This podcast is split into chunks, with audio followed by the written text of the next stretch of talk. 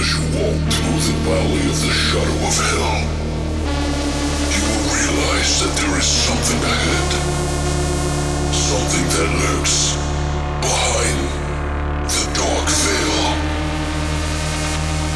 A veil that is beyond our own comprehension. Beyond the void.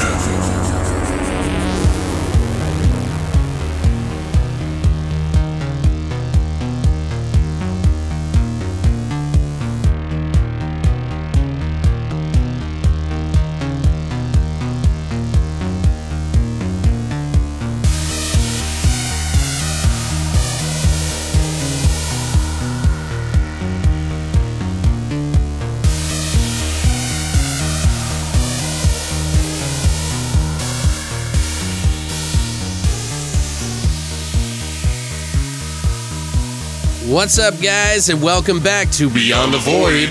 horror podcast. That's right. Today we got a couple of Mexican slasher films, supernatural, by the way. And we're going to be talking about grave robbers and, of course, Cemetery of Terror. that's right. And today we have a special guest for you guys.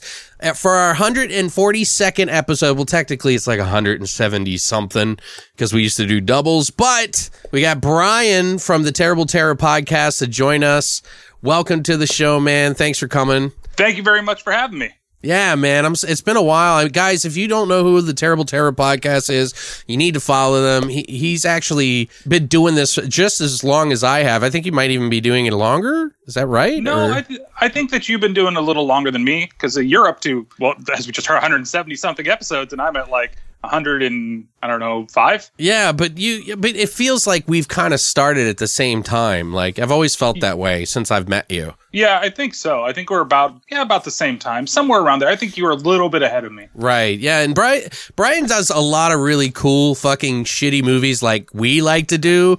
So me and me and Brian kind of bond over that kind of stuff because a lot of people don't like to watch those things and we'll take risks on them. In fact, Brian's podcast is actually all about that. It- well, it's changed now a little bit recently. Why don't you actually tell them about it? So the Terrible Terror podcast, it's uh, my love of terrible horror movies, and it spawns from uh, when my wife and I were dating. We would go to like a Hollywood Video or a Blockbuster, if you remember those old damn places, and uh, we would look at the shelves and we would just pick a horror movie based upon the cover. You know, like I always forget what it is, but it stars Ron Jeremy and he dies in like the first five minutes of the movie. um, and so like we we would go there and and as I was kind of you know I used to I still do another podcast with a, a friend of mine, but we decided to kind of do it every other week, and that was my opportunity to do this. Like I really like doing it, and I wanted to be a little more in depth, and so I actually take clips from the films uh, and put them sparsed in through the podcast, and so it's kind of like you're watching the movie along with me, uh, but I'm talking to you about it, and I'm talking you know kind of talking shit, but mostly just making fun of kind of the situations that go in there and explaining my my love for it. So the format changed a little bit so that we're,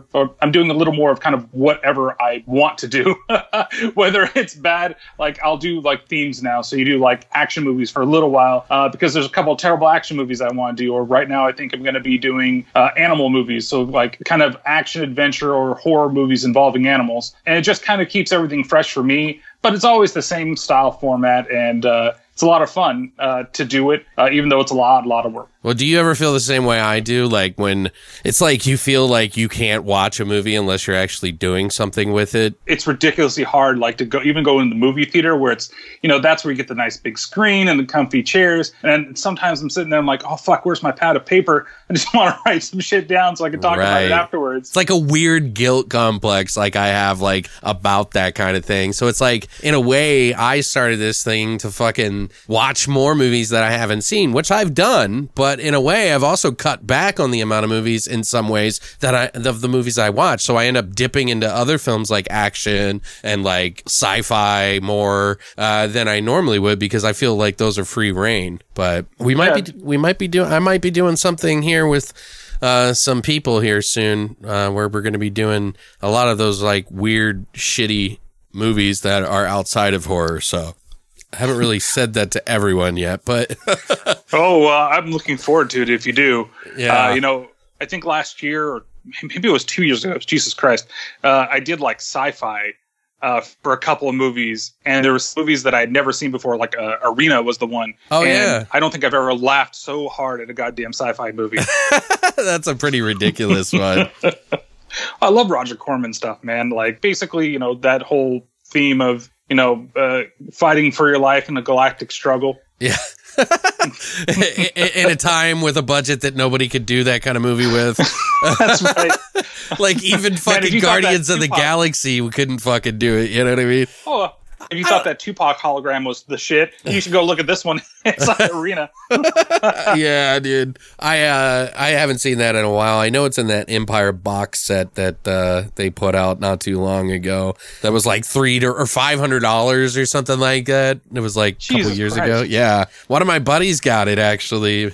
And I was like, You son of a bitch. but I already had some of those movies, so it didn't matter anyway. But Yeah, But- but it's the box set, man. I know. I, and I, I, I try not to get too picky about that stuff for my own collection and stuff. I, I, I like to collect stuff, but I don't, I don't try to get like, oh, I gotta have this perfect one. You know, the only one that I'm going to do that for is the Dead Alive, uh, Meet the Feebles, and Bad Taste when that comes out to 4K scan.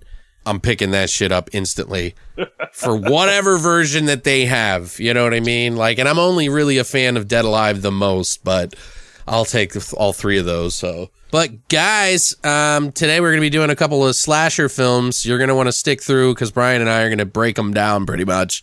I won't be adding any clips in here like that, but uh, I think you'll definitely get a kick out of some of these movies like we did. We had a kind of a pre discussion about some of the things that were in it, and it just made me laugh just even remembering it from yesterday. So, but I think it might be that time, guys. What time is it? Horse shots!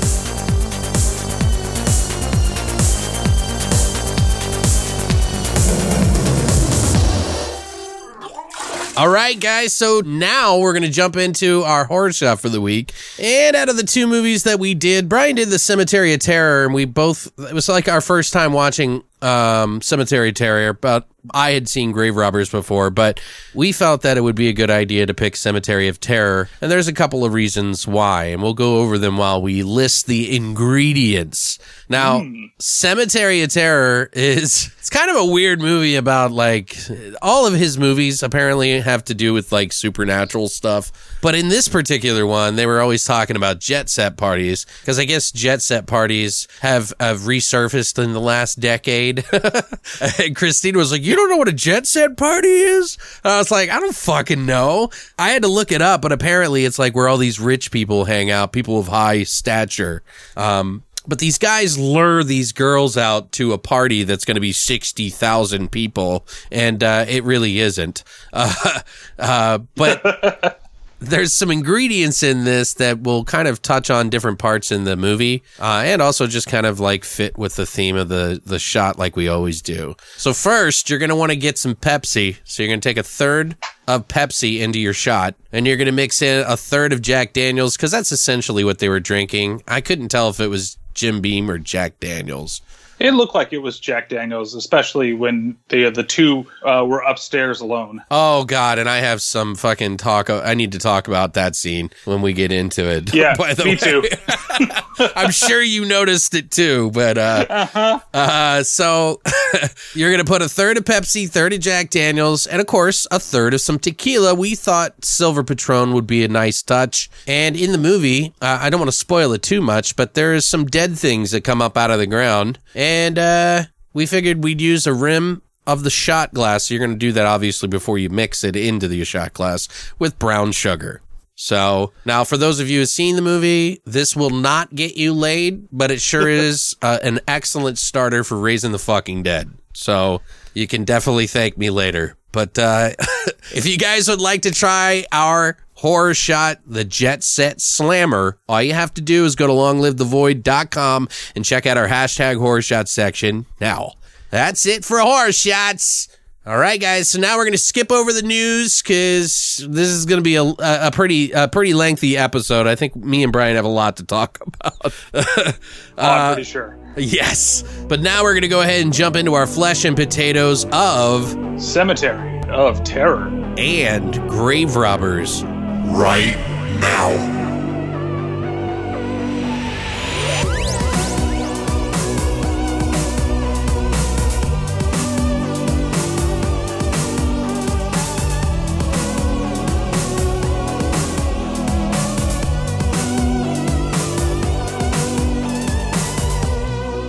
Right, guys, this is the supernatural slasher stalker Mexican movie extravaganza that you've always wanted. uh, it's really surprising how similar these movies are, and we'll get into that in a little bit. But we're going to kick it off with the first one. Brian did the work on this one. Why don't you go ahead? So uh, I think we're going to run to a running theme with both of them in terms of stuff about it, because uh, there's not a whole lot out there, and I, I, did my best to find what I could. So this is, of course, Cemetery of Terror from 1980, also known as Cementerio del Terror. Um, Spanish is going to be terrible. It's also known as Cemetery of Satan, Cemetery of Terror, Cemetery of Zombies, and Zombie Apocalypse. It's got five fucking names. Wait, was was no, it from the 80s or was it from yeah. 1980? Because because I know sometimes it, movies. It was 1980. Wow. Okay. I thought it was that, 85, but at least what it said. Oh, you know what? It might be 85. I think you're totally right. Okay. you are totally right. 1985. So Brian fucked up on his facts. I'm a stickler, man. I'm a stickler. you're a stickler. No. But the thing is, is why I wrote down 1980. But sometimes on fucking IMDb or wherever you get the information from, sometimes it is 1985, but they made the movie like in 1980. It just didn't True. get documented as a movie because it sat on a shelf or whatever the fucking reason is. That's why I asked. No, it looks like it, it definitely was 1985, at least the year that it was released. And actually, in 1986, it won two awards from the Mexican journalist Silver Goddess for Best First Work uh, for the director, writer, uh, Ruben Galindo Jr., as well as uh, Best Male Newcomer for the film. So there's not, like I said, there's not a whole lot other than uh, it stars Hugo Stiglitz, uh, who was the inspiration for uh, the name of Til Schweiger's character in Glorious Bastards. Uh, Andrés García Jr., he's the son of the Mexican hunk Andrés García, who also fathered 16 other kids, or 15 other kids besides him. and uh, he's most noticeable for U.S. audiences as he was in like Water for Chocolate. That's a lot of kids. Uh, you've also got. Th- that is a shit ton of kids. 16, so he truly was a Mexican hunk.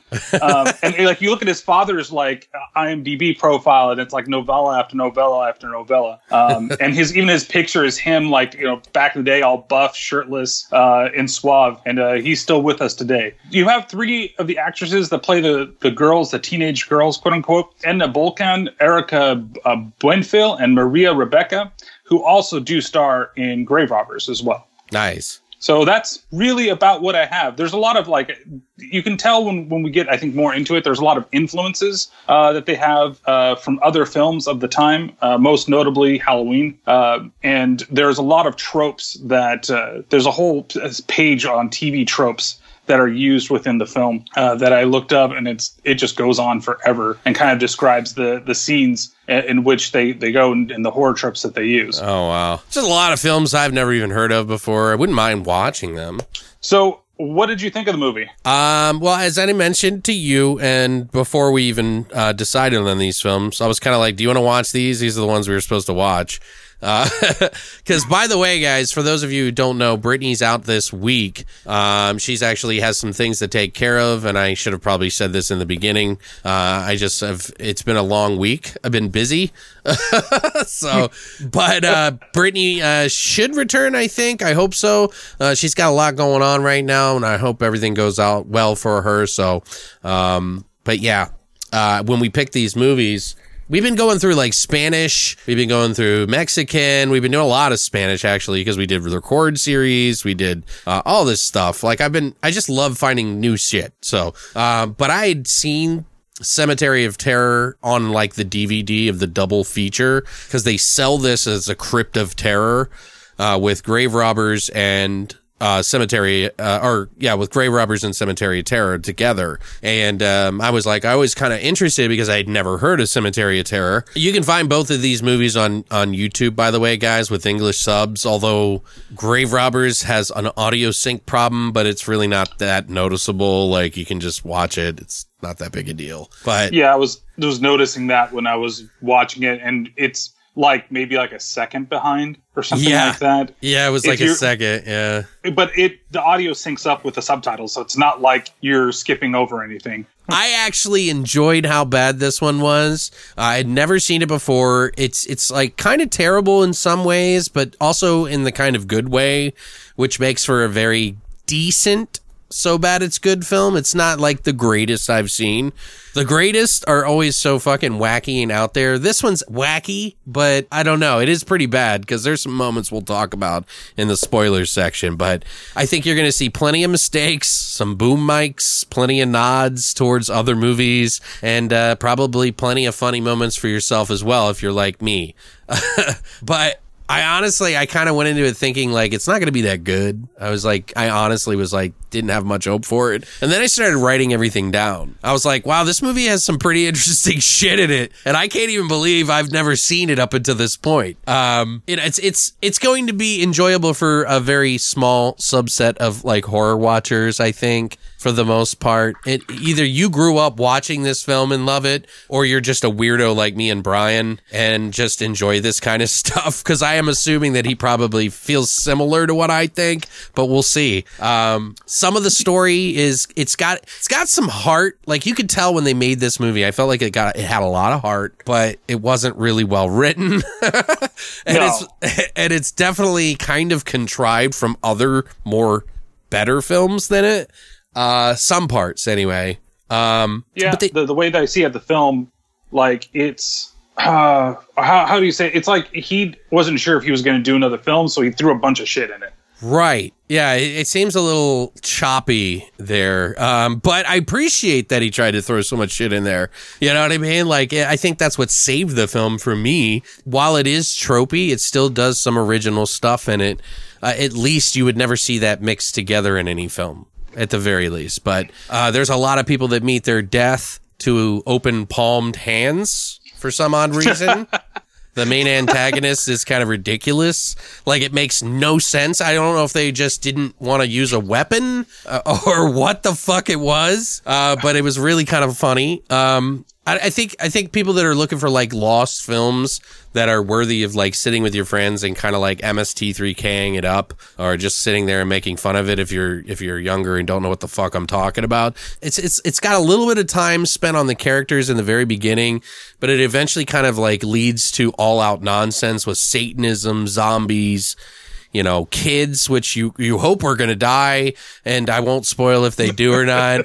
um, uh, but I wonder if this was a movie that a lot of kids remember from back in the day, you know, in Mexico. You know, like I feel like this was like one of those movies that people are like, oh my God, you know, like this is like Mexico's hit, you know, for the underground. I wouldn't say it's their Evil Dead, but, you know, it, it's definitely memorable. So, but if you're looking for a little schlocky fun, personally, I think you could have fun with it. Something to check out with friends, have a laugh at. Um, what do you think, though, Brian? Like, I'd love to hear what you think. So I think you hit the nail on the head with uh, kind of the overarching of it, and I really didn't know what to expect. Like y- you messaged me about it, uh, you know, say, "Oh, here we're going to watch these two these two films," and then uh, you actually saw this one before I did, and you were just like, "Oh my God, there's this going on, this this is going on," and I, I was like, "Oh man, is it going to be really that bad?" And then I started watching it, and it was like it's almost in that so bad it's good, but it really is. And we talked a little bit before it. For me, it's like two different films in one film, and Yeah. and where you see him actually like trying to do, like you say, something different, and he really is kind of throwing everything together. He's taking all these. It's funny you say Evil Dead too, because you know there's things borrowed from that. There's Oh, yes, I from- saw that. there's things borrowed from uh, you know Halloween and, and so many different little things that he's just trying to make this horror movie that you know I believe would believe at the time that maybe Mexico's never seen. Right. And does he succeed? You know, that's I think for us to discuss in the spoilers rather than here. Yeah. Uh, I had a lot more fun with this film than I thought I was going to have. Where I think the entire time that I was watching it, my pen was just scribbling so fast, just all these notes and all these different parts of the film, and I was so surprised that I was like pleasantly pleased at the end of the film. Right. There's those movies that just, you know, they can be so average, I think, that I don't know, with the so bad it's good, it's like they can be good based on the fact of how bad they are. But like other films can be so mundane that even though they're bad, they're not good. You know what I mean? So, and I think this one kind of is just a little over the average mark, you know? I can agree with that. I mean, if you had a score, what would you give it if you if I had to score it out of this one, I think I said that it was a six out of ten. Okay. It might be a little bit higher than what I was would think, but it's it's in that range because there's just some things that it's like again we'll we'll talk a little more, but like the last like the third act of the film, I just I kind of started losing a little bit interest, and I, because of what unexpectedly happened at the end of the second act, Right. Okay. and that's what kind of brought it down for me. Okay. The unexpected uh, way of fighting back, I think, was unexpected to Right. me with uh, with the doctor. Uh, I'll say that. Um, but I think that, Yeah, he's like a man of many talents, by the way. Let me He- tell you. he is. Uh, but I just there's you know there's a, a film like um, I, I the, the only thing, way I can think about this right now, and I don't it's it's not a fair comparison, but like uh, Terrifier, there's something that's unexpected that happens to who you think is the main character. Oh, And- okay. And that kind of thing happens here, as we'll we'll talk about it, and that was really it was just it feel, felt weird for this film. Okay. We it's hard to say. We're kind of dancing around it without Yeah. spoiling it, but I totally pick Just what want to go in down. and like pu- punch it right in the face. Let's go. you guys kind of know my taste and anybody that listens to uh to, you know to the terrible terror podcast you guys know what brian's tastes are so uh if we're saying it's like i would say it's probably like a 5.5 maybe uh 6 um i'll tell you whether it beats the other one later but I think that's just like the right spot. Like I think somebody's going into it cold and is looking to watch the film, you know, based upon what we've talked about. I think that they'll they'll be pleasantly surprised. If you were say to, you know, I, I say in my podcast and some say like stop it right here and just go watch the film, then come back and listen. If they were to do that, I think that they'd probably feel about the same. Like if you're if you really like like the these like the, the terrible films, you'll be one surprised and two, you'll be like, okay, that, that wasn't bad. I've had a lot of people that listen they go, "Oh man, that sounds so terrible. I got to watch it." You know what I mean? So it's like they don't even care. But did you Yeah. did you actually have some trivia on this one? there really isn't anything out there. It's again, it's hard. So maybe we should just jump right into our spoilers section and start breaking this fucker down. Let's do it. Let's do it.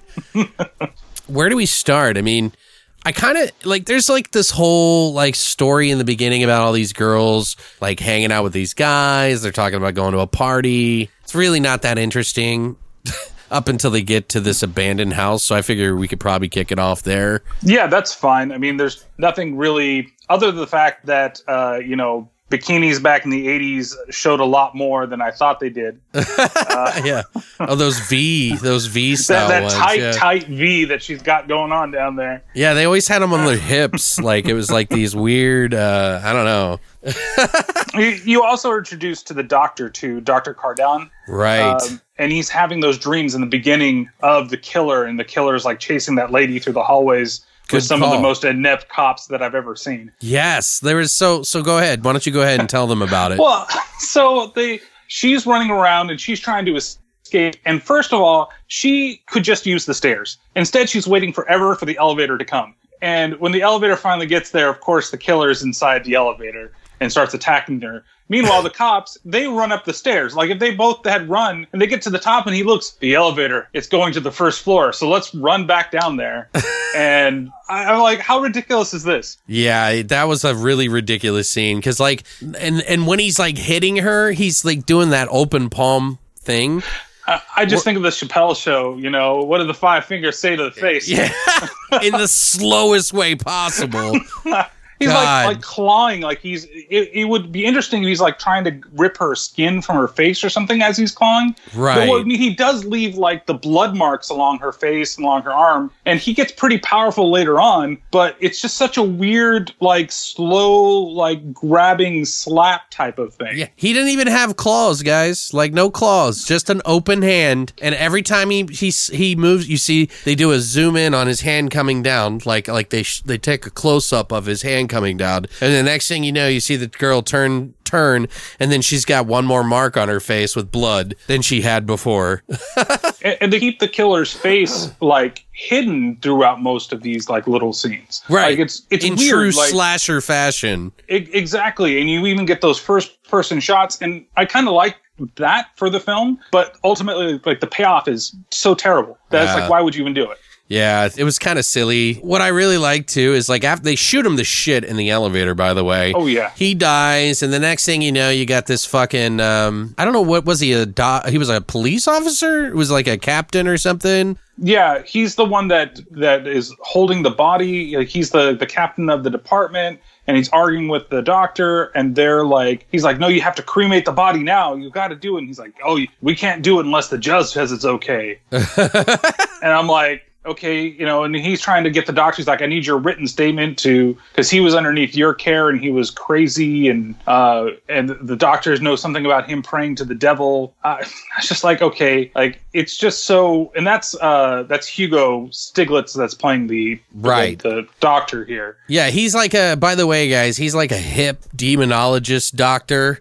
with uh, who who who not only practices medicine but also practices demonology and is not a bad kick uh, kick ass fucking action star to boot. Uh, he's he's except, for he's got one weakness, and that's trees. and and bad uh, '80s hip outfits that don't fit him for some reason.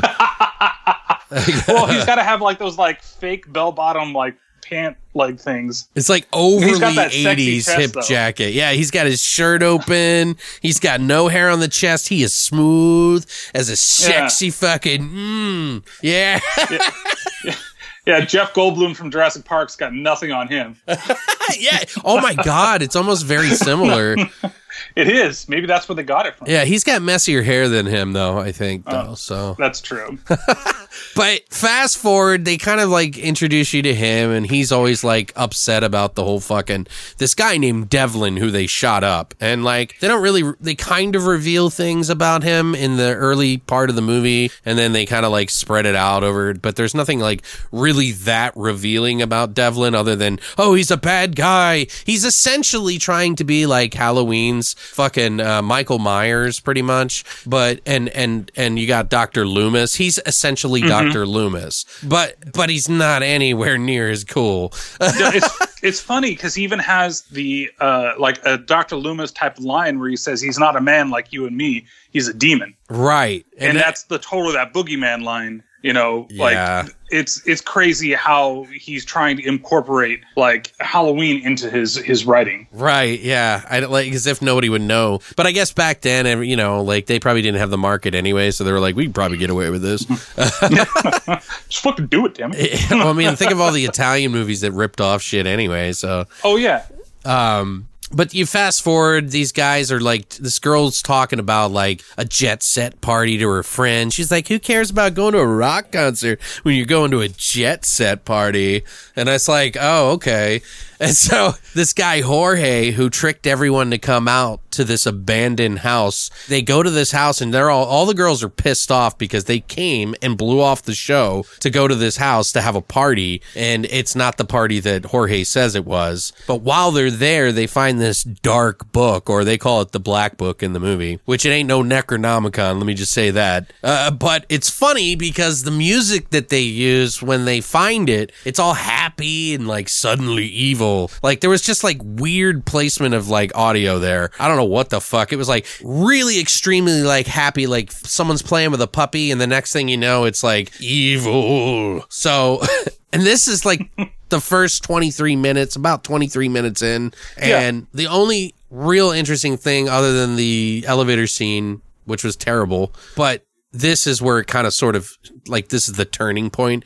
But the way they do it is in such a way that reminds me so much of Evil Dead. Like when they practice this like rituals later on. Did you notice that? yeah. It was- I, I was very surprised. Well, one like I noticed that the the book itself has the name Devlin on it, which is the bad guy's name. And I'm like, okay, so you're writing your own name on your own shit. Right. Like, are you desecrating an evil book of Satan by putting your name on it? It's like he got it from like his elementary, you know, Satanist school. And he had to make sure he put his name on top of it so that he wouldn't forget that this was his dark book. Uh, like you say, it's kind of kooky up to this point. I mean, you, with with the kids kind of all partying, with the you know them being upset and them all, oh come on, you know, we're just here to have fun, and who cares if there's no jet set party and then the whole like experience of them going to actually use the book Right. is just kind of insane and, and the, their idea is that you know if we scare the girls we're gonna get laid Right. I thought that was so funny, dude. I was like, I was like, oh yeah, because girls are, you know. but this is the '80s. This is like the kind of movies you would see in those Oh. times, anyway. this is the 80s in mexico Right. Yeah. we don't know how the it, it is down there right now right right. Yeah. but they uh so they read the book aloud because you know that's the thing you do in these kind of movies and that's where i got that evil dead nod because it totally reminds me of it because they're telling him to stop and like he still keeps reading and shit and nothing opens a f- hole in the floor uh, but they to make it even better you know since it's halloween night which is so apropos since this movie's trying to rip off halloween in a lot of ways uh, they uh, they have these uh, younger kids like a different group from these teenagers. We'll call them teenagers that are in the abandoned house. But then there's these much younger kids that are organizing to go out for trick-or-treating you know hollowing out a, a squash uh, for lanterns as that they made I've, I've never seen anybody do this by the way. And not even in the 80s like i grew up not carrying we had those plastic things or we used a, a pillowcase but they have like actual squash like green squash that they were carving out faces to with candles right Yeah, they were using it basically as like a lamp, like to Right. go walk around with, and they were just like shining it everywhere. And that, you know, there's no way that it gave off that much light as the setting light did uh, the sets Yeah. that they were on. I I thought it would be weird because I was like, my, I mean, it it is a different, you know, culture and stuff, but like, my parents would never let me carry a fucking lit fucking candle around. You know what I mean? When I was a Well, kid. I mean, if you cooked as well as that kid's mom would, I think he probably would have let you do it. oh yeah, that's right. Well, no, it was the girl, it was his sister. Was it his sister? It seemed like it was his mom. I couldn't freaking tell. Yeah, because the mom's like, you're going to take care of your sister, or your sister's going to take care of you, and you have to come home by ah. 10. And then she's like, here, I made you dinner because it burned. And then he was like, no, it's cool. I'll, I'll eat a banana or something Yeah. like that. so like piece of fruit. No, it's okay because you know the hamburgers the burnt and the rice is on fire and uh, it's still smoking whatever's come out of the oven. Uh, and then she even tells him, "Well, you're the man of the house, so you got to make sure that you're back by 10. Right, which is what sends off alarms later on in the movie. But but the funny thing I thought, and this is the part that me and me and Brian were talking about, is that these kids are all like grouping up with their friends. You know, like they're like all part of the same community, and they're like hanging outside of a fucking like shopping mall area, and It's they're like Max's Liquors or some shit like that. Right. And they're fucking hitchhiking to get a ride to the cemetery to prove themselves about something. And of course, they get a fucking van, a white fucking van that pulls up to pick them up. like, Who the hell, like, the kids even back then would have known, hey, unmarked white van, uh, maybe we should not get in it. No, hey, we need to ride to the cemetery of all places. Yeah. And it's okay for us to get in this thing.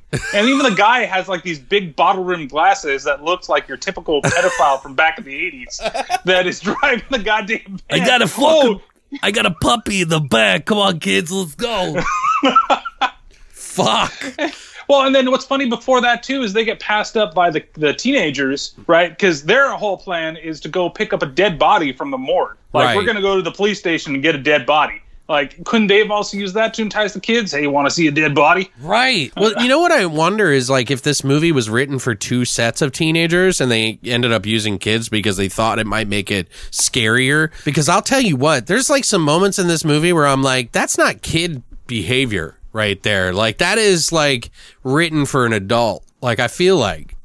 Like, maybe I'm wrong. Yeah, it it's kind of you know it, it might be a little bit different with like I know there is some of the culture that's going on there and it could possibly be you know okay you know i don't remember the 80s i don't think my parents would have been very happy with me hitchhiking anyway No. um, i'm pretty sure my mom would have thrown a chocolate at my face uh, but, I'd have been grounded for a month. yeah, it, it wouldn't have flown. And these kids are just like, oh, okay, Yeah. no problem. Let's hitchhike and get a ride to the cemetery. Everybody's like, yeah. Not even one that's like, no, maybe we shouldn't get fucked in the mouth by a fucking stranger.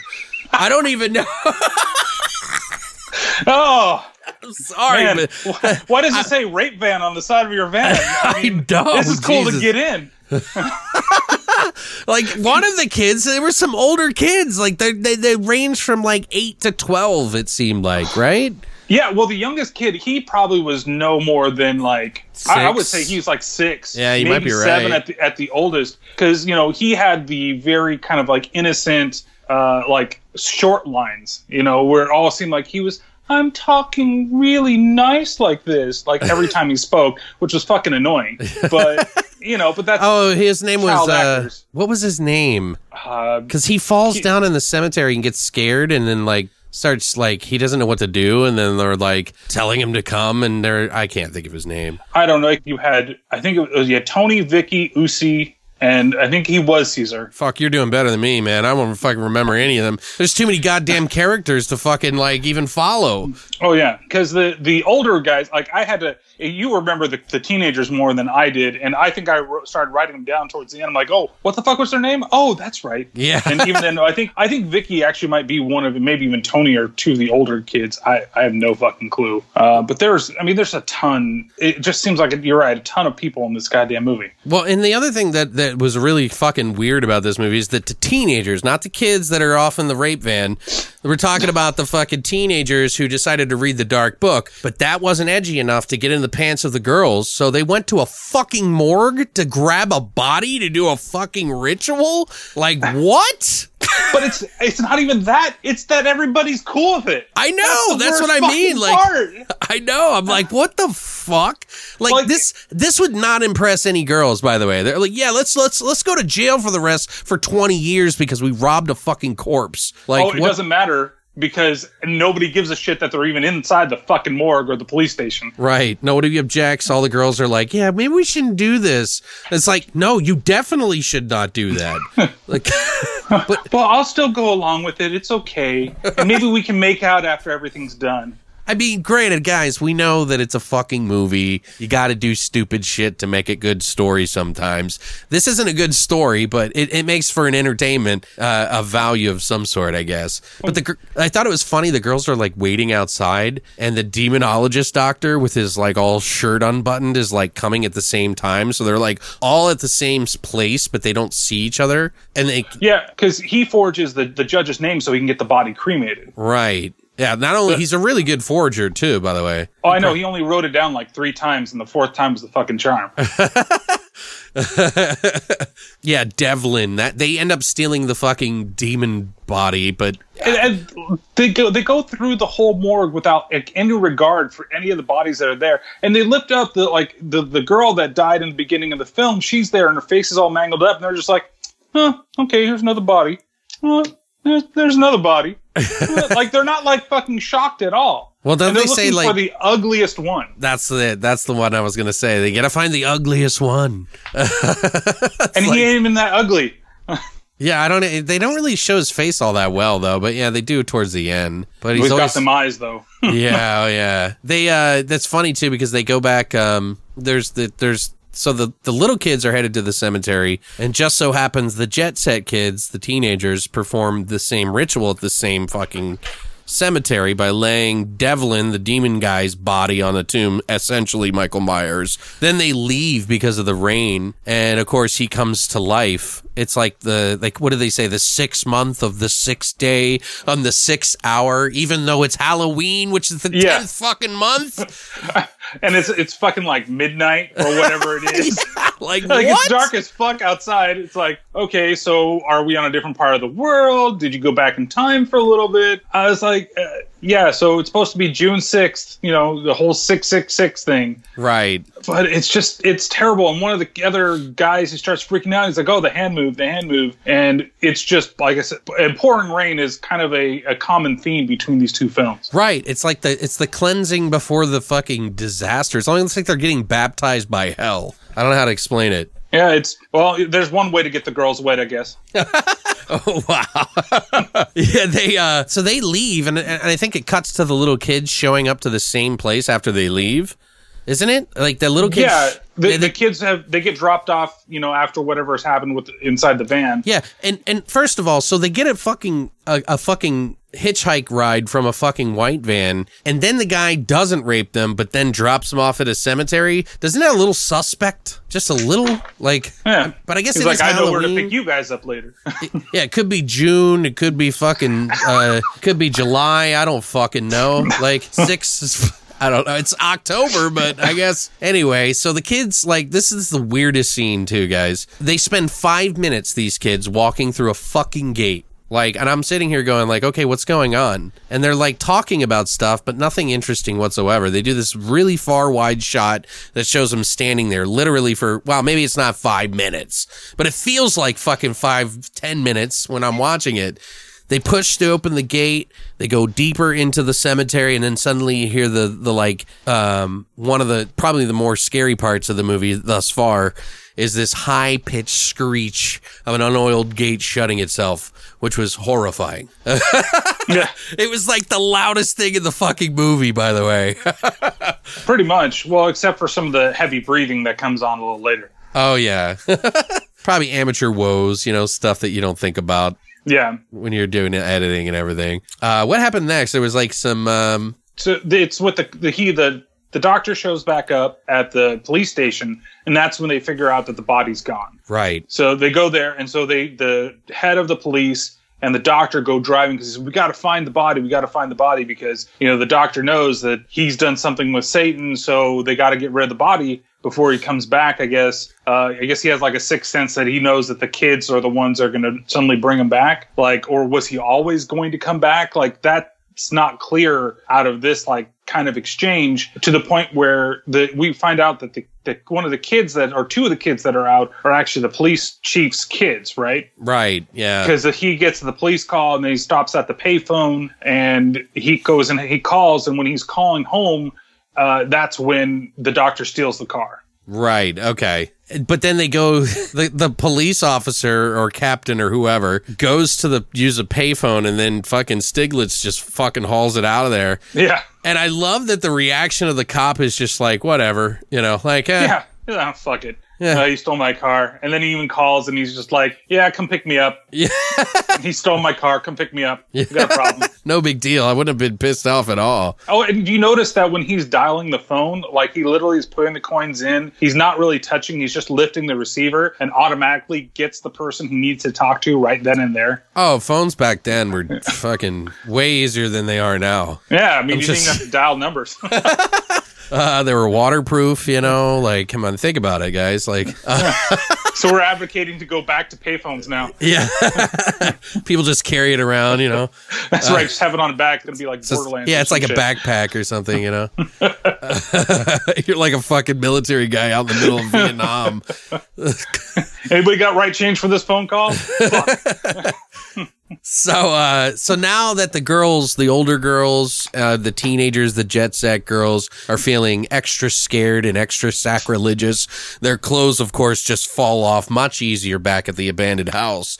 You know, pretty, pretty much they all just fake kiss. Nothing really happens. So don't get your fucking pants No, off well- just yet, guys. There's that one dude that has that one weird nipple. Oh, that is right. Yes, I said that to Christina too. I was like, "Look at that guy's nipple," and she was like, "Oh my god, I thought that was his shirt."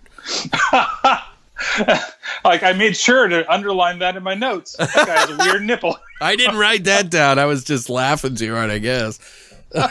Christina I had a good laugh about that. I was like, "What the fuck is wrong with his nipple?" It was like it was Well- sad or something. I don't know. I would say it's not as bad as the kissing scene that happens upstairs. Oh my god. Everybody in this That fucking was- movie fake kiss like the worst you've ever seen, by the way. It's like that side kiss where they just kiss you on the side of their mouth instead of actually going for it. Like you're just not sure. You're a timid little kid. You're supposed to kiss, but you don't really know. Right. And it's like, okay, I'm just gonna do it. You know, I don't really want to, but this is what we're supposed to do. Right. They they have like everybody goes to like their section. There's like there's there's three guys, three girls. Two of them stay in the living room where everybody was drinking in this like fucking dust infested, like no power having abandoned house. By the way, that has cobwebs everywhere, probably roaches and shit like that. Two of them go out on the swing on the porch, and um, the guy goes in to get some drink or something like that, and the girl disappears, and uh, you see like the the slasher cam approach her, and then her boyfriend comes outside and sees her missing and finds her on the ground with her what was it her throat ripped out or something like that. Basically, she got uh, slap stabbed. Uh, Yeah. yeah, his hands are fucking brutal, dude. Like fuck machetes, fuck Jason Voorhees, fuck the Michael Myers and his goddamn fucking knife, like the, whatever he's carrying. This these hands are fucking lethal. Um, yeah, she has her her throat's ripped out. That's what it is. right. But you don't they don't show it. They just you just see No. her on the ground. It's just like blood. Then the demon Devlin, as he as her boyfriend standing over her dead body, like ten feet away from the front porch. I'm not sure how he missed her. Uh, gets disemboweled uh, by the demon Devlin, and uh, it sounds pretty cool. Like you would think, like him getting disemboweled, but they really didn't show that much. No, it wasn't. And honestly, like I thought the way that everything was kind of set up here, I thought those two were going to be like the two survivor like type of thing because they seem to focus on these two quite a bit, Right, At least in the yeah. beginning, and then she's the very first one to die, and I was like, well, that fucking sucks. Like I felt like I was kind of invested in her character, thinking, oh, maybe she's going to be like the final girl for this film. Nope, she's basically the second person to die in the film if you don't count the one in the beginning. Yeah, no, that's true. Yeah, because everybody pretty much pretty much meets their ends pretty quickly shortly after this. I would say, right? Yeah, pretty much, and, that, and that's where I was very surprised because we spend, you know, we spend a little bit of time with the kids, but not like a terribly long amount of time. And we spent most of our time in this film with these six characters, and they all get basically killed off one by one in the span of what about fifteen minutes, 10, 10, 15, Yeah, that's just somewhere about- in there. Yeah, because they had that one couple that like goes outside for some reason. The ones that are in the living room, mm-hmm. and and her and a boyfriend go outside, and she trips over like the one of the dead bodies, and then they break a few bottles, which I thought was really funny. Like I'm like, mm-hmm. okay, somebody just killed your friends, and your your only thought is to grab broken bottles as a means. that I guess you know I would look for other things, like if I could before. You would think inside that house that there would be something more than having a glass shank. Right, it was fully furnished. So Yeah. I mean, there's got to be something in there. But uh, but they, they they break these bottles. They go searching around the house, and uh, the boyfriend hides the girl in like some closet or something like that, and she's like panicking. And uh, I, I assume Devlin pierced him on on something because it looks like he just sticks him to the wall like Velcro. Like So, it doesn't think- make any sense. I think what he I think you can hear it. He like snaps his neck and then he hangs him on the wall after he's done with it. Like either that or like you say he like shoves him through something, but there's no blood and nothing else to keep him like held up there even if he was like stabbed or whatever. Like I I just felt like it was really weird. Like, yeah, it was okay, like definite nod to Halloween. Him sticking him up on the wall. Was, was that in the first or the second one? I always I'm Mm-hmm. pretty the sure it's first one, I believe. Yeah, it was the first one where they stick him to the wall and then like he just turns his head or whatever. But they don't show the guy. So, yeah. But yeah, there's no sound effects. Just a just a dumb face on the boyfriend, which is really weird. And then you got his girlfriend. He she gets found inside the closet. And we should say that the the two upstairs they're still. I don't want to say why going at it, but they're not really going at it. They're just Um, making out. and they've turned the music up really loud, so they can't hear them calling to them, trying to get him to come downstairs. Right. And and so she's in the closet and she gets killed. Uh, doesn't he? I think he actually turns. Does he turn the bottle on her and stuff her, shove it through the stomach? I think so. Or no, he just punches her in the stomach. Oh, that's right. He's got super hands. I keep forgetting. Yeah. These things are like machetes. Like Yeah, he's got a couple of Danny Trejos on his hands. This just is- punching through fools. this was like a fucking one of the better gore scenes um, in the Mm-hmm. movies. I don't remember exactly if it's the best. I'm, I'm trying to think, but this one was pretty graphic. No, I think I think in this film that was probably one of the better ones. But I think in the second film there is a out of the two it has Way one of the better. best gore scenes. yeah, Yeah. yeah. This one was pretty cool though because he keeps going in for the punch stomach thing, uh, punch in the stomach, and then he comes out with like fistfuls of grue, and like it's just spilling onto the floor. But it's like the first time that a, ki- a kill actually makes sense. Yeah, and, and I actually I enjoyed this kill. Like this was probably out of everybody, though. There is the the next one that happens. I think it's kind of I, I like what they did. It's not necessarily like the the effect is not that great, but I kind of I, I think I found it the most humorous. I guess maybe that's the best way to say. it. Okay. Uh, because just just like you said, there's there's all this stuff in the house, and so when after he's killed her, he goes to after the two upstairs. Before you go there, I got to mention something that happens that that oh. bothered me, and I want to know if you've seen this part. Sure, There's the couple you're talking about before they get killed. They're making out in the room. The boombox keeps messing up because of his supernatural powers, I guess. The mm-hmm. fucking the Devlin guy. And the guy says, "I'm going to go get a drink." Leaving the room, he goes downstairs and pours some whiskey in a cup. Meanwhile, they go back to the same girl that he just left for him to go get whiskey, and she's pouring the same exact fucking whiskey in a cup that she that he just left to go get. I was like, dude, what the fuck? Details, schmeetails. he doesn't know? want he doesn't want that one. He the whiskey downstairs tastes a lot better. Yeah. this is my whiskey. I paid for this shit. I'm gonna drink that one. Well, like if they were gonna like hit it hard and like maybe well, I don't mean sexually. I mean hit the alcohol hard. Um, then maybe yeah, like if you brought the bottle up, that would make more sense. But I just thought it was funny. Both Christina and I were like, "What the fuck?" But You know, anyway, I, I don't think I was paying enough attention to like I know there's there's another one that's similar like that that pissed me the fuck off, but uh, I, I did not notice this one. Oh, it's par for the course at this point. So, so, but what? So, so how did I think it was the the girl that gets Yeah. killed? Yeah. So yeah, because the, the the guy he goes outside to take a piss, right? Right. And she opens up the window and she's looking outside and she throws something at him to scare him so that he pees on himself, uh, which is a dick move to anybody that's peeing outside, because you're never gonna get those pants back. Uh, and, and and so like he looks over at her and then all of a sudden you see Devlin coming back and then he slashes her to death and, And then he runs back upstairs to to try to see if she's okay. Yeah, just those wispy open hand kills that don't sound like any flesh is being hit whatsoever. Just whoosh, whoosh, whoosh, just like that. Literally just like that, with comical blood spraying the walls. Yeah, it's it's so ridiculous. From there, we see the the guy come in there, right, and he sees this girl dead. He grabs an axe off the wall so that he can protect himself, right, Mm-hmm. from whatever is there. And then it goes. I don't know if you ever played the game Splatterhouse, like the old like TurboGrafx 16 game. Yes, yes. So this is that's what I totally started thinking of right here, and I also started thinking of Evil Dead a little bit too. But it's just like everything starts opening and closing,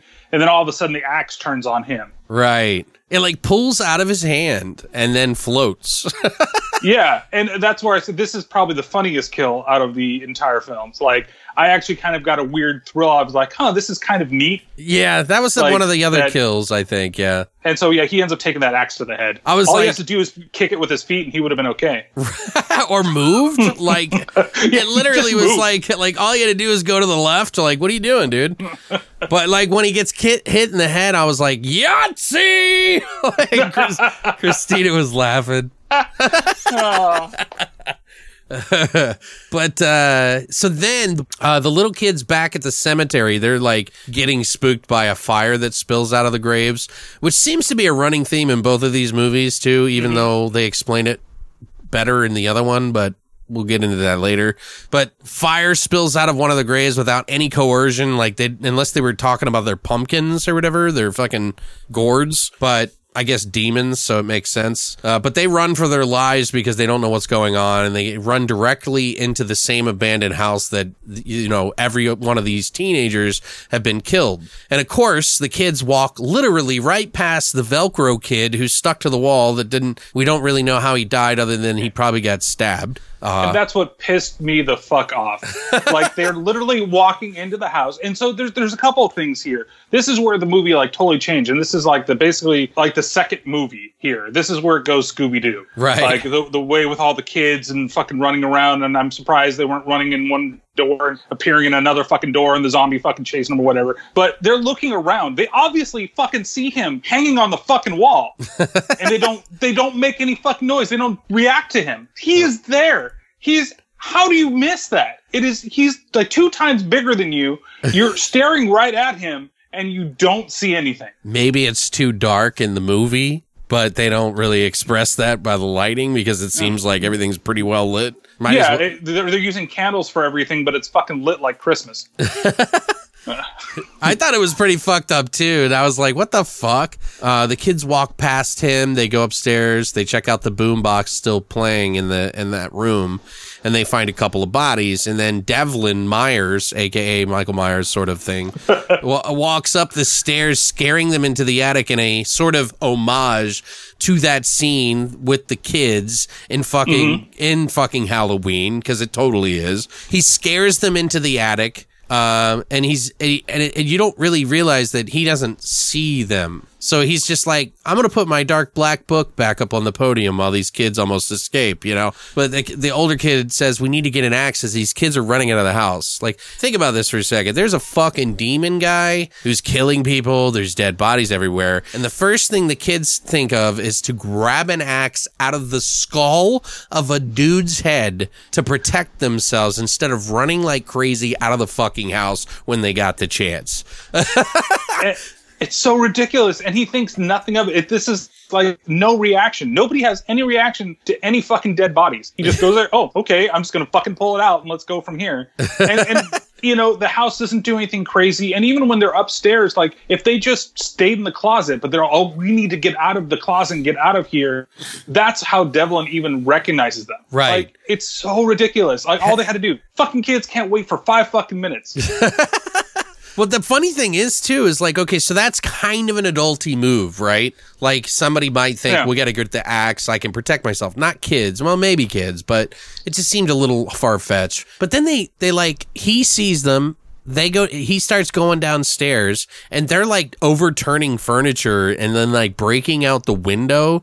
And I'm thinking to myself, like these kids are more resourceful than the 16s that just got murdered. Yeah, well, and when they come downstairs too at the same time, Right. that's when they've noticed a Velcro kid hanging on the wall, Right. and they freak out. And, That's and like what you said, sets them down there. That's right. It's so dumb. But it's funny though, because like I, I just thought when they were breaking out the window, you could tell that the glass wasn't even broken. There was some scenes in this movie mm-hmm. where like people were dangerously close to like fucking fire and shit. Like like there was no like safety regulations. You could tell. Like there was scenes that I'm Oh. I'm like, there's no way that they did this legit uh, like like carefully. it feels like it anyway to me. No, I think it's worse in the second film than it is in this one. Yeah. Yeah, it definitely gets a little bit worse in the second one. I would say there's a couple of fight scenes over fire and shit. I'm like, what the fuck? Yeah, But yeah, they they basically these kids run back to the cemetery. Uh, the entire cemetery starts to join in on the the the the dead walking party essentially. Like the dead come back to life, hungry for flesh. You know, because the dusty asses need some fucking blood because they're really dusty, guys. That's where this shot came into play, by the way. But uh, the little kids keep getting tripped up by a few zombies that are like coming up out of the ground and then uh, coming back to life. Which, to be honest, this is actually kind of the best part. I was like not expecting zombies at this point in time. and, and I think that's where that title that was given to it, "Zombie Apocalypse," kind of comes from. Right. But it's not the entire movie. Like it was just really odd. Uh, like it was cool seeing all the zombies kind of bust out. And of course, you know, we were again talking a little beforehand, but like the costuming of the zombies was was interesting at the same time really janky. Like you could see like the gloves that people had on and the edges of the gloves. you know, if you could see it in a fucking shitty VHS copy rip on fucking YouTube, then it's you know it's going to be bad in 1080p version if they ever did redo this. so, but the Oh, I'm uh, waiting for the 4K version, man. Right. Yeah, I'm sure everybody is. I I can only see this movie on like like fucking maybe Vinegar Syndrome and maybe fucking like something else. I don't know. I, I think I should have broken out like a CRT TV for this film. Right. Yeah, I It know. me feel a little better. Well, the kids try to escape, but the gate raises up like twice its height. Like it even matters though, because it could literally climb over the fucking brick wall if they were just a fucking good. It's not even. It's not even. It's it's not even taller than them, so they could get it. But it was, No, and it was a cool effect, I guess. yeah, it was probably one of the better effects that they used in the film. But the oldest kid probably could have like pulled himself up and helped all the other kids get over the side of the stone right. and be done with it. But of of course, somebody has to come and save the day. Of course. And who is it? It's our good old friend, the doctor. The demonologist, doctor, slash forger, slash action hero star, slash 80s fucking disco jammer, whatever the fuck. Stiglitz. and this this is probably one of my favorite portions of the film. Once he gets out of the car and he starts protecting the kids, he just fucking starts cold cocking zombies. Just winds up that fist and punches them right in the fucking face. And I don't think I've ever seen that in a zombie film before. well, he breaks through the gate like right away, and some of the kids could have been in the way, but whatever. Uh, but they like just bust who gives a fuck, right? And I love that they get in the car and then like it doesn't work, and it's like Yeah. fuck. What the? well, That's that's a bunch of bullshit because everything was working perfectly fine. He was able to drive it around for a little bit. He never turned the car off. He just told them to get in, and all of a sudden, nah, fuck, now I can't turn over the car. Right. I just like how he gets out and then like they're like running away and the tree falls on him. Like not even a heavy tree either, just like a tree. Oh, he's he's like it's his worst fucking like enemy. Like the tree, everything else, zombies doesn't matter. They're all grabbing at him, and he's perfectly okay to punch him in the face. But then a tree comes over that anybody can fucking lift up off them. Like he has just the branches on top of him. He could crawl out of the goddamn like tree branches, but he can't do it. The kids have to lift up everything, and of course he's got his mighty cross to save the day. yeah, he uses a physical fucking burial cross as a fucking crutch. Like that's some gangster ass shit right there. I was gonna say that's fucking boss, man. Well, the like, funny you're thing- gonna use that. Well, and he he gives the kids like a like a handheld silver cross, like, and he's like, "Hold this up, this will save us." And like the girls like using it against the zombies, and the zombies are all fucking scared. Meanwhile, leaning on this cross, and they're they're coming near him. And I'm like, are they gonna fucking attack him with that huge ass cross? And they were scared of that little one. Like, there's something wrong about that if that happens. But they stayed their distance, so I was okay with that. Mm-hmm. But they they go back to the house, right? And then the zom the kids go back to the house to get the book.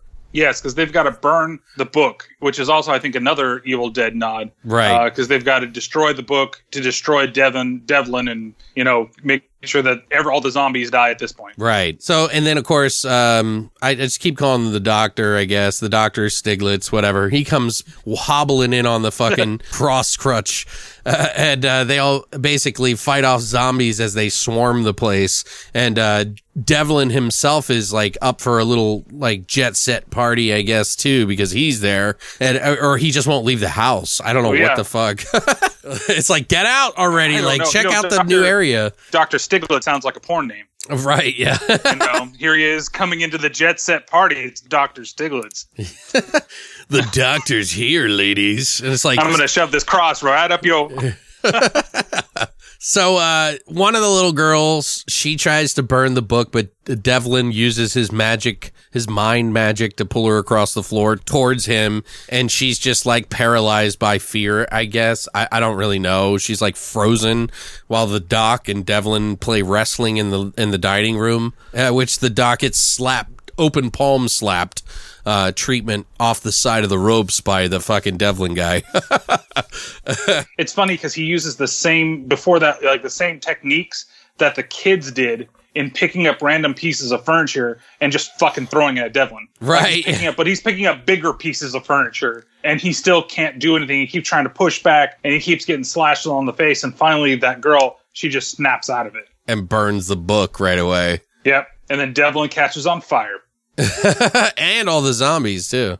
Yeah, and they're just all run out of the house. Yeah, that was pretty funny. And like that was kind of the end, but they have like the cops and the medics come to save the kids, you know, but it's like, who's that? It's like a guy in the attic with a smoldering book. Literal smoldering book, by the way, guys. Like he he's flipping like real shit. And uh it's a it's a new it's the new stylish demon doc that turned demon. So it's like, no,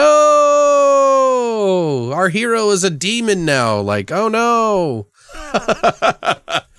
it's it's just such a ridiculous like okay where are you gonna really go from here like I, yeah. I, just felt like you threw so much at us and and the second there's like this the whole third act is so weird and doesn't really gel that well with the first like whole first two acts where it was focused around those teenagers that it's just kind of like, all right, so we've got this like twist ending where, oh God, the it's demon spirits really not dead. Satan's here and the good doctor now. Now we got Doctor Evil running around, uh, doing all the shit.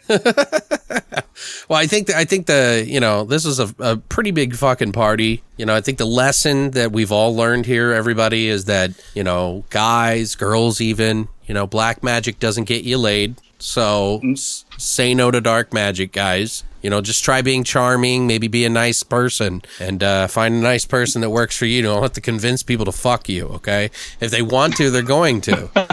You don't need Jesus. You don't need to go to the ends of the earth to find fucking Satan himself to get laid. Like Jesus Christ. Yeah, and say stay away from jet set parties, right? Yeah, if you have to summon Satan to have a good experience, then you're not doing it right. Jerk off. That's even better. Fuck. or or get yourself a rape van. You, you'll be fine. Oh no. Nothing ha- bad happened to that guy. Yeah. You know, he got to he picked up the kids and he drove off. That's it. Yeah, hear that, kids? If you're ever looking for a ride, just knock on the white van. You'll get a ride. And don't worry, you'll be dropped off at a cemetery and everything will be a okay. Yeah. Well, we do have another movie to talk about. Damn. Uh, so the the second movie we're going to be talking about is by the same fucking director, Ruben Galindo Jr., but it's called Grave Robbers, and this movie came out about four years later, called uh, in 1989. It's also called Ladrones de Tumbas, uh, and the story goes. Teenagers accidentally resurrect a satanic killer who targets the local police captain's daughter to birth the Antichrist. Does this sound similar to you guys? Like what we were talking about in this last movie? Because, yeah, I almost feel like this is like his trilogy. I haven't seen Don't Panic, but Kind of makes you want to see it because the that seems to be the better rated of the three. is it? That's so funny. So now maybe I will have to watch that. God damn it. Maybe I'll watch it this week and do like a fucking some sort of fucking like video review or something as a bonus. Uh but uh so Ruben Galindo Jr. he did don't don't panic. The story of this movie that uh, we're talking about is on his 17th birthday. Michael unwittingly unlocks the evil forces of a Ouija board. So we're back to the fucking satanic shit. I don't know what's going on. He just loves that. I, I get it, but you would think he would have strayed a little bit from it at some point. Didn't you say that he does nothing but like reality TV now? Yeah, that's basically all he does. I guess that's some form of Satan worship Right. Maybe there's darker forces at work behind the scenes that we don't know about. and, and boobs. So uh, the cast in this movie is Fernando Almada. It is Captain Lopez. He's the sheriff, is what we're going to be calling him throughout this thing. Uh, he's done a lot of old westerns, like a ton of them, by the way, guys. Many of which I've never heard of, might not even be able to pronounce. But I'm going to give you a few of the movies that he's been in: Camino al Infierno, Los Demonos, uh, Demonios, Del Desierto, and El Filo del Tero. And it also star it also stars Erika Buenfil, who plays Rebeca the Quis- the Crystal Waver. I almost said the Quistal Waver. Getting that little hell, hell She was in movies like The Triumph of Love, The Two Lives of Estelia Carrillo, and many more. Also stars Agustin Bernal, who plays El Verdugo, the killer, which I don't remember his name in the movie, so that was the first time I actually knew it. I don't know if I was just missing it in the writing or missed it a bunch of times, but I don't remember them saying El Verdugo once. Um, No, I don't think they ever did. yeah, it was just a killer. Um, but he was in Instructions Not Included and El Diablo, as well as many more. Not that many, but uh, uh, quite a few. Um, other than that, what about you, Brian? What'd you think of this movie? So I feel like this movie was a little more polished than the last one. There's still some like kind of crazy things, but okay, I get it. Like it felt like a straightforward slasher than anything else. Like there wasn't anything that kind of set it apart. Everything kind of just was like, okay, it's relatively enjoyable from the the the shots being behind the killer to the the setup with the characters to, to having a structure that's more similar to a lot of horror that I'm used to where I felt like with the last film, you know, it was a tale of two films where this one was really cohesive. Mm-hmm. And in general, it was just like I was kind of like, "Oh, well, you know what? I don't hate it. I don't love it. I, in the beginning I found it ridiculous, but as it went along, it just kind of became just any old generic slasher." Right. I, I'd have to agree with you almost 100% there. I, I mean, I think it's probably the better shot film. Um, Yes. it- it's definitely the better gore film, uh, but somehow it manages to be less fun than the one we watched before it, which I would consider a bad film too, in a way. So I think there's there's definitely some some bad. I- Its good moments has in it too, so nowhere near as much as the so bad it's good as Cemetery of Terror, which is odd because I haven't seen this in a long time, and this was the reason that I watched the others. So um, I don't know if you ever ordered movies from those like VHS catalogs from back in the day. No, no, I never did. I did when I was younger because there was supposed. This is before. Yeah, I don't want to express my age right now, guys. but let's just say we used to use birds as a form of communication. Just kidding. uh, no, we had this place called Video Junkies back in the day that I really liked. And they used to sell rare or out of print movies, um, or you know, movies that were on PAL that you couldn't have access to. So, so I used to get. I get. I got one of. The, I got that movie, and it didn't even have English subtitles because when I went in to look for it on VHS and put it in to watch it, because I was like, maybe I should watch it on the VHS, you know, because the the the sound was out of sync in this movie on the on the YouTube video that we watched. Uh, I was like, oh, it has no subtitles, so I spent all that time for nothing.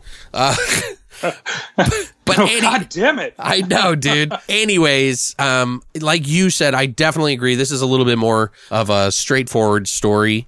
I think, and possibly the tropiest of the two in some ways. Um, But the first one is very contrived as well. So it's like they feel very similar in that sense, but this just performs better, I think, um, but not story wise. Like it gets really lost in the third act. But essentially, it's about a guy who wants to bring the Antichrist to life by impregnating a virgin when his, you know, plans are foiled by a, a group of uh, other, like, I think they're religious group or something. I don't really understand. I, I think they're the Spanish Inquisition. That's what it was. That's right. Yeah, they did say that. I do have it written here that nobody expects the Spanish Inquisition. Right. So he tries to get away. They kill him. He basically uh, curses them and says that he's going to come back uh, years later to fucking, you know, get them back. And then, of course, you know, fast forward to the future, you get a bunch of grave robbers who unleash him from the dead many, many years later. And, and not just unleashing him, though, but hell on earth in some ways. Though I, I, I probably wouldn't say it does delivers that hell kind of feeling that they were probably thinking when they wrote this, but enough for what the budget probably allowed, kind of thing, you know? Yeah. So, I, you, you can definitely tell that there is a little bit better budget for this because of some of the effects. Like even by the poster, like if I looked at the two, you know, poster arts, well, there's of course there's two different like posters here. The one that at least is on IMDb, um, might I say, it's fantastic. Uh, it is really cheesy, uh, Right. especially with the the sheriff there on the top in big bold, you know, with the lightning cracking behind him. you would think it Uh, was an action film. You wouldn't think it was a Yeah. fucking horror movie. and, and that's where I thought, oh, this is going to be super cheesy in comparison. Where the other one, you know, it's it's a girl she's being dragged underneath by zombies, and I was like, oh, that's going to be more of the straightforward horror film, Right. You know, like this almost makes that poster almost makes you feel like it's like a Bollywood action movie. They flip flop with my expectations. Right. It definitely is a little confusing when you see those that cover, man. That's a terrible cover. I don't think it's a terrible film or anything. It's just sort of kind of misses a lot of opportunities to deliver the like goods, like the extra goods that they should have been able to deliver. You know, even though it has some like really highlighted moments and it, it really kind of feels a little flat. And you know, the, I love the gore in it this time around, and some of the creativity that they did in it. But just some of it, even if it doesn't make sense, you know, it's still better gore. Plus, mm-hmm. some of the gore is good, but then some of it's kind of lame. Like I don't know, they used that axe scenes where they didn't make it seem like they didn't speed up the film or anything. They just kind of like I don't know, it just didn't feel right for me. I don't know. You're right there. It, some of that stuff, like it's there. There's there's a couple of scenes uh, towards the beginning that in terms of like the kills, some of the earlier ones that, by the killer, like there wasn't that weight behind what he was doing. Like it was just kind of like here it happened, here's some blood, let's move on. Right. You yeah. know, when it was good, it was really good. When it was bad, it was just, uh, you know, I, I don't know what to do with this anymore. Yeah, it's really hard to kind of judge this one too because it, I'd say it's kind of like between this one and the uh, Cemetery of Terror. They're pretty close to one another in different aspects, so it's like really weird. Like I think the the film we watched first, Cemetery of Terror, is is much easier to laugh at though. You know what I mm-hmm. mean? It's not taken as seriously. Well, it, it is serious, but it's done in such a way that you just laugh at it. But I would probably give this one like a 5.5 and maybe the other one a 5.5 too. But it's like, I don't know. It's like really hard to kind of balance because where this one does good stuff, it does shitty in other departments.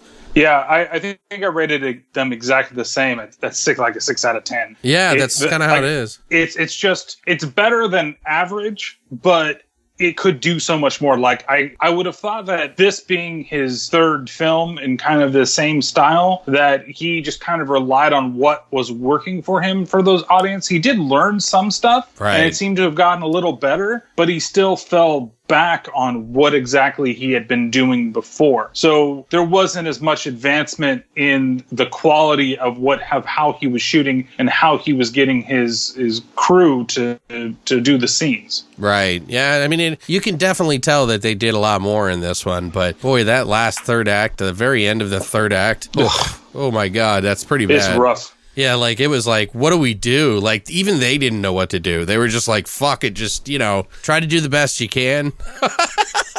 like that's what I felt like at the very end. Yeah, I didn't feel satisfied No, at the end of it. Like I really felt it was going to be like the first film too. Like everything leading up, I thought, oh my god, he's going to do the same shit again. Yeah, like it probably would have been better if it would have been like just so bad. It's good. I would say if we're if we're making comparisons to which is the better to so bad it's good film, it's definitely Cemetery of Terror. Yeah, I would agree with that. Just because it's just it's funny to laugh at, but the kills in this one are better. So you know, pick and choose what you think is great. But for entertainment value, I thought the first one was just so ridiculous. So it was more enjoyable for me for that respect. So, but uh, yeah, for two slasher movies, guys, these are both slasher movies in my opinion, and they're the supernatural kind. So um, they're not like your typical slasher film, I guess. But I guess some people could say that Michael Myers and Jason Voorhees and every one of them are supernatural. But a lot of people feel like they're just like regular murderers that just keep coming back to life for some reason,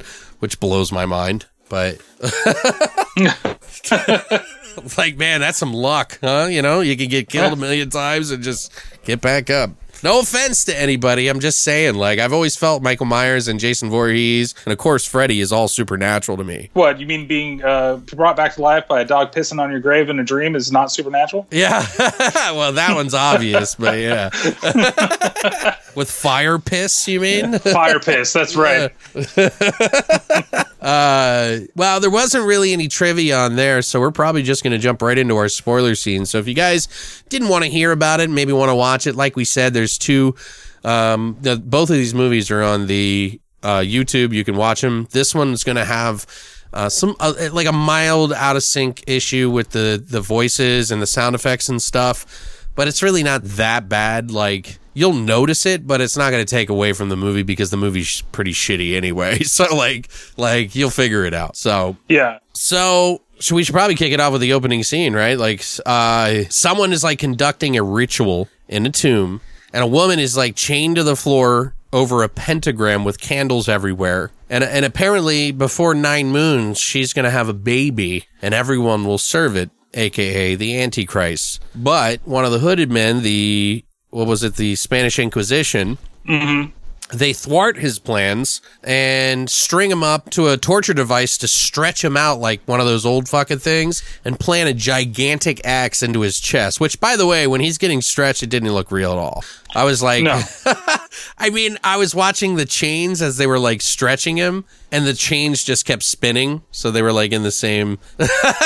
The The only thing was that he was awfully sweaty. Like That's that was right, the big yeah. note I took out of him. Like that guy is very, very fucking sweaty. Yeah. Like from when he's trying to get on with the girl to when he's now shirtless, chained up on the thing, pretending to be stretched, but very poorly pretending to be stretched. Um, I wonder if they recorded it in summer or something like that, and it was just fucking blistering hot in the basement or wherever they were. well, definitely with this film, I'm pretty sure it was like a non-union film with half the shit that they had to do. Oh yeah, there's some fucking dangerous stunts in this movie, guys. Like that you will not believe.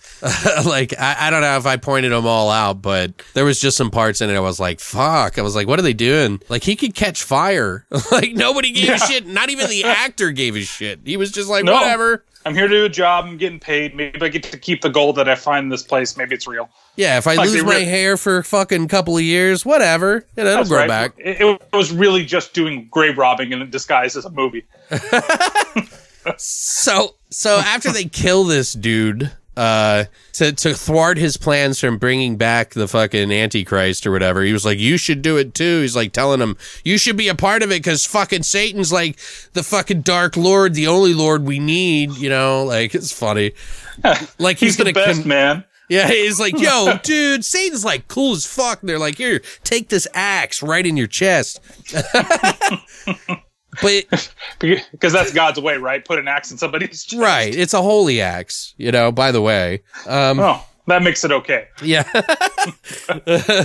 so we fast forward a bunch of years. There's a group of girls that are going somewhere on a vacation camping trip. She's like the one of the girls is like the daughter of the sheriff, and elsewhere they have some grave robbers. That's like it, it seems like Ruben, the director and the writer of these movies, um, he just likes to split it up into like two groups all the time, two or 3 groups. Um, and so I, at first, I was like, are these the same girls? Like, I got a little confused because they don't even like transition. They're like in a car, and the next thing you know, there, there's like a blue truck. And I was like, wait, did they switch to, some- did I miss something? Yeah, Like- it was crazy because you, you go from the, the scene with the guy like fixing the Uzi for the, the sheriff. Raul? You mean Raul? Yeah. yeah. Oh, you mean Freddie Mercury stash wanting motherfucker that was there? Oh, he was bigger than Freddy, dude. Oh, he was much bigger. It was a buff Freddie Mercury, if anything. but he like fixes that Uzi with no problem. Then the guy's like shooting it at the bottles open over the town. Yeah. Like I, I, I couldn't tell if it was like in the middle of like a residential district or it was like at a, a villa somewhere or what it was. But It looked yeah, like goes a neighborhood, that- dude. Yeah, they go and the girls get in the, the jeep and then they go off. And you're right, right after that, they're in the back of a car pulling up to the gravesite. And even I was like, so they decided to go for a vacation to rob graves. That's Like, that was the exactly whole what I was. I was like, wait, wow, that is a huge jump. I was like, well, maybe. I was like, this girl is really a bad girl, and she's just daddy's girl, you know. So she does all these bad things because daddy tells her no. So like, I was like, okay, that makes sense. You know, I kind of like logically didn't even think Yeah. about it, but in the same respect, I was like confused because I was like, weren't they in a red jeep? Where's this red jeep? Oh, they're in a truck. Oh, okay so many movies do that like back in the day that it just like really confuses the shit out of me. But anyway, there's like this group of grave robbers getting ready to, you know, grave rob obviously. And to let and and also the guy has this conversation cuz the girl's in the back of the truck. She was like, "You were like speeding and there was like fucking potholes and you're like fucking don't even care about us." He's like, "Listen, bitch, grave robbing ain't easy." It's like, "What?" Yeah, you got to drive like an asshole if you want a grave rob. Yeah, let's let's get a little thing here straight. You're not fucking setting foot on the moon, okay? You're fucking grave robbing, so don't get too fucking proud, you fucking dildo. I, I love that character's name too, Manolo. That's Oh, that's Manolo? like the, the Yeah. best thing ever. I don't know why. I was just like I felt like so giddy every time they said his name. I've never like, heard uh, a name like that before. I think maybe that's why I was like so excited about the name. I was like, oh, it's a name you don't hear very often or at all. They don't really explain it too well, other than that they're there to make some money, and there's like one of the girls who you find out a little bit later, she's like some sort of like spiritual chick, and uh, they're looking for a ton of gold in one of the graves. they they explain that that the gravesite here, because of superstition, they bury the bodies with the gold so that it supposedly protects them from the evil spirits to make sure that they get to heaven. Ah, I vaguely remember hearing that, but they they So- seem to be looking for one specific one. Yeah, I think that they, they that's the the crypt, I guess, that they end up coming across. You know, kids, they would like like not not the, the eight to twelve year old range. They'd look for hitchhiking vans, but the the ones that are like you know eighteen to twenty one, looking for some beer money. You know, those kind of motherfuckers. Oh yeah, because I remember when I wanted to get beer money when I was a kid, that I went to a gravesite and dug shit up. Maybe I You could know- get a ring here or there. Judge in less than lest you want to be judged, Brian, because. There's, you know, there's a lot of fucking beer to be had when you dig up a fucking corpse. So, judge not unless you want to be judged. Whatever I was trying to say, but so they. a- The funny thing to me is at this point is like, and this will tie into something that I that I was like, what the fuck? So they have their crystal waving friend looking for like gold by waving her crystal around, and apparently that helps her to confirm if there's gold over a grave or not. But she finds this grave and they like clean off the name and they're like, yep, this is the one, huh? And she's like, yep. And they start digging it up. Nothing's in it. And she's like, wait, I know it was here. And then she goes and stands in the grave and falls through into the ground, uh, which is actually a bigger tomb, an ancient tomb.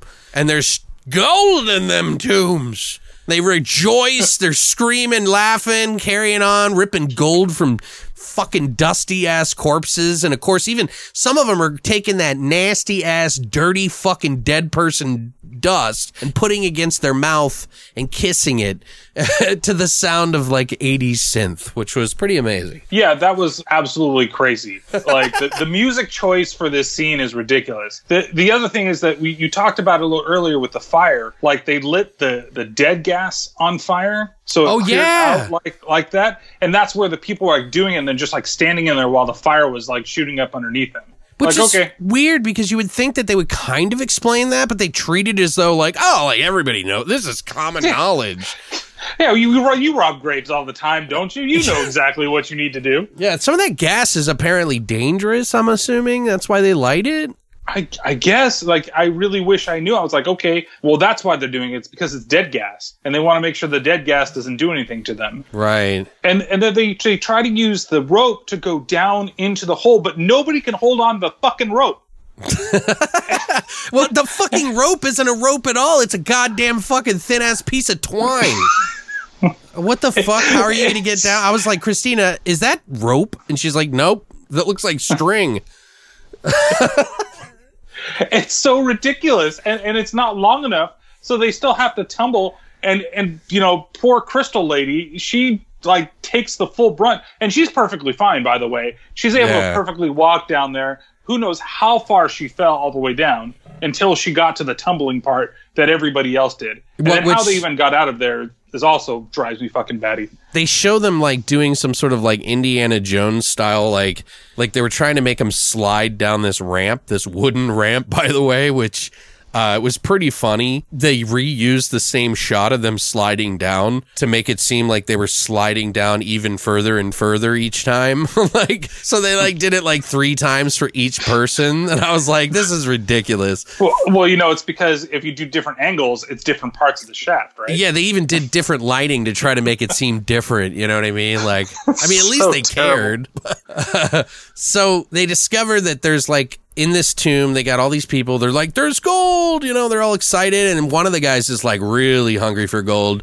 And he goes deeper in and finds like an older, like, uh, what do they call those? I don't know. It's like a crypt, I guess. I don't know what they call it. Uh, Yeah, it's like it's a tomb, I guess that you can say it. yeah, it's like an Yeah. old tomb where he's like buried in concrete, you know, like or stone, whatever the fuck. But Rebeca, the crystal waver, she like warns everybody. She's like, "We really shouldn't be that fucking greedy, guys. There's plenty of gold here. We don't need everything." And he's like, "Don't be superstitious." I'm like, "Wait, didn't superstition literally help you find the gold? Like, I don't know what the fuck you're talking about. She waved a crystal to find gold. Like, I know that's not superstition, but it's still in the same pocket of like believability shit. You know what I mean? And he was so excited about it too. It's like, oh yeah, you, you totally got it. You totally knew about it. This is great. And then when she's warning him, oh no, fuck you. You know, I do what I want. The greed has set in, man. It's a hell of a Going on drug. Warwick Davis on this shit Wait, why? Why do you say that? because he's like Oh, a leprechaun. I was like, wants his wait a second. Like, did he do something in his career? Or? yeah, and Willow, dude, he fucked up some dude on set for not getting paid enough, dude. It was fucked up. uh, so, so they they uh, well, well, that's what it is. They um. It turns out that it's a that the Satanist tomb from the very beginning. You know, surprise. You know, they, they they even pull the axe out of his chest like they need that too. Like this could be worth some money. and then they start hearing like this wind blowing, and all the girls are getting scared, and they leave the tomb up their little twine uh uh string and they get out of it like super quick. Like the whole time when they were getting gold, by the way, I'm like, how are they even going to lift that out of there on that fucking rope? Like, how are they, like, they went down the fucking hole for like five minutes. There's not enough rope for them to like get it, get up. How are they going to get up? Oh, and she feels like that French beret that she's got full of the uh, damn like gold pieces and necklaces and everything. I don't know how she's going to carry that up and climb that shit at the same time. like it's not like it's a backpack or anything like that. Right. Well, some of the gold, well, you would think that it would have been like some fucking like Goonies type fucking gold, but no, it's like the shittiest fucking like they're literally pulling up pieces of fucking string with beads on it, dude. Like there was no gold to be found in there. Yeah, Unless, it's- unless ridiculous. gold paint, maybe. I, I don't know. Well, you know, they did find some nice necklaces uh, that looked like they were like you know sterling silver or something like that. Yeah. well, they don't have 1080p back in the 80s, so That's true. that's why they don't make these movies on 1080p. Vinegar Syndrome won't touch it because it'll be breaking reality and people won't believe it. Because I believe this right here. yeah, this is such a realistic story. They just can't. They don't want to fuck it up. but so they, they they do get out though, and then you see the tomb where the Satanist was buried, and it's like boom, a sock puppet monster awakes, and it's it's the it's pretty ridiculous looking. It looks like this shriveled up fucking raisin dude, and but it's really just the dusty old dead Satanist dude who kind of looks like a like a sock puppet. Yeah, and at least he's got his like hoodie right there, readily available for him. Right, yeah, which is in perfect condition, by the way. they even talk about it too. He's like, "Oh, maybe I should wear this for Halloween or something," doesn't he? Or Yeah, he picks it up and he's just like, "Oh man, this something along those lines." Like, yeah, I could totally take this and, and For wear costume it or, or something, something. like that. yeah. So here comes more tropes that we're used to in the old film and then this film. So they make it back to their truck after a nice rainstorm, which we were talking about in the first movie, washes them, washes all that dust off of them. They chuck the axe in the truck bed, and then they bicker about not believing in, in nonsense that the Rebeca chick is talking about. And they, they start the car and it doesn't start, figures, you know, and then they get it to work, but then they're stuck in the mud. So it was like, oh, we got you. You know, you thought they were going to get out of here, but nope. Genius, by the way. this is where filmmaking begins, guys.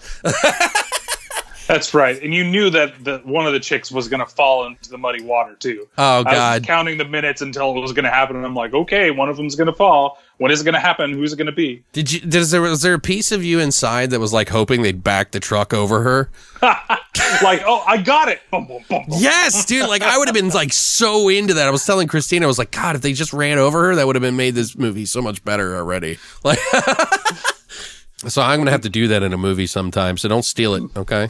Okay, I'll I'll remember for when I make my giant movie. They, I'll uh, just do some type. I'll, I'll take a cue from this director and just do an homage to it. yeah, there you go. Just like several um homage uh filled That's right. movies, you know.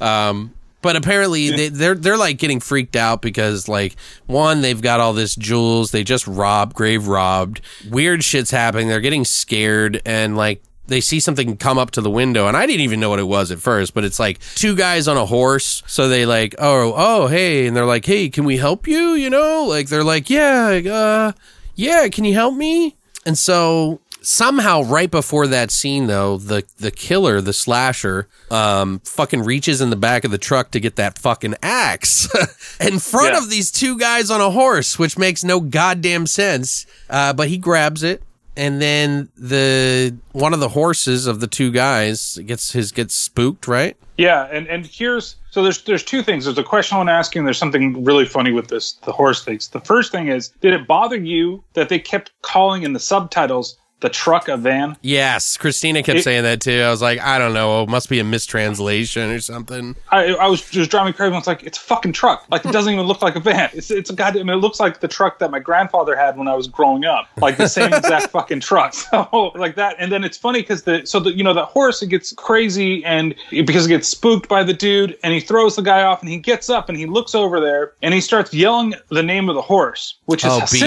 Bianca. Oh, H- No, Jacinta. that's Jacinta. right. And that's the name of my mother-in-law. Oh, really? That's and funny. so my it got my my wife. She's like, "Wait a second, is that did, did he say what he, I thought he said?" And so she had me rewind the film like four times so that she could confirm and then record it and send it to her mom. that's funny. I was just like, "Okay, can I can I continue watching the movie?" It's hilarious, but yeah, he he runs off after like. It's weird. I don't know if it's meant to be comedic relief, but it feels like it's like supposed to be really funny for that little scene. The way that he kind of runs off and he's grabbing his hat and he's kind of doing some weird like bow-legged runaway thing. Jacinta! Jacinta! it's kind of silly. And then he gets killed by getting his neck cut by the fucking axe, right? Yeah, and that's one of the scenes where it's like again, there's no weight to that axe when he's trying to kill the guy. Like it's just kind of like he pushes it into the neck. There's a little bit of blood, and that's it. Right. Even even the next guy, who's the other horseman who helps them get out of their mud, and then all of a sudden, fuck, it goes to find his friend, and then he gets axed in the head, which was like really, uh, I don't know. I mean, I guess it was better than the neck throat thingy. Yeah, it was definitely better, and it was better than the axe in the face from uh, Cemetery of Terror. Right. But it yeah. still, yeah. it still was kind of like, eh. And this is where it kind of throws you for a loop because you think that, that, that this is where the movie normally takes place. Like somebody dies and then they're getting hunted and they're trying to escape the woods. But no, the police literally show up immediately, like like right away. And I'm like, wait, wow. So they think that these kids murdered these two fucking peasants. They call them, even though they're mm-hmm. just like fucking farmers or something. I don't know. Yeah, they're probably just gauchos, cowboys that are Yeah. walking around with with the things. And it's funny because the the one friend, I think Armando, Mm-hmm. he's the the guy in the blue shirt, and that guy, like he goes when he goes looking, he trips and falls because him and, and Manolo go looking for them, and he trips and falls and he lands in Oh, the guy's right. blood. Right. So he's got the blood all over his hands, and when all four of them go running after them, that's when the cops come there and they say, "I, want to see your hands." Yeah. And so he shows his hands all bloodied, and that's why they all get arrested. And they literally catch him red handed. Yeah.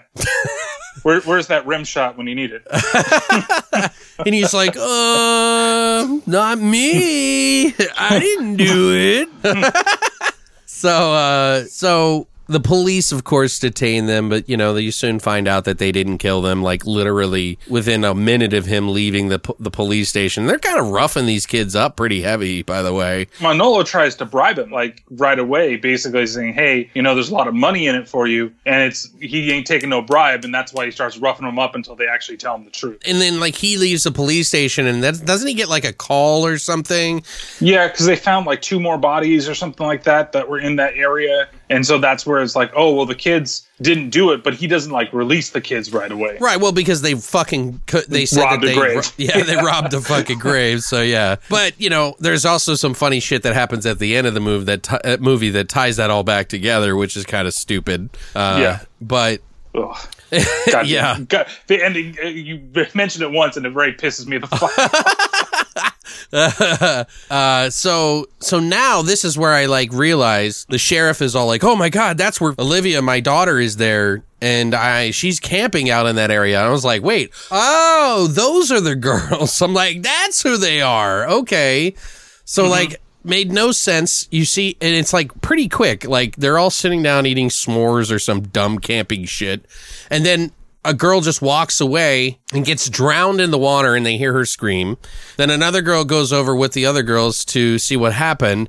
She gets her neck snapped in front of all of her other friends by the fucking mm-hmm. slasher. just like all quick, like bam, bam. And then one of the girls gets her hand chopped off after she like runs away from him and drops the keys. And she does this. There's a scene where she's like hiding behind a tree from him and trying to grab the keys, but he's behind the tree and chops off her hand. I was like, what?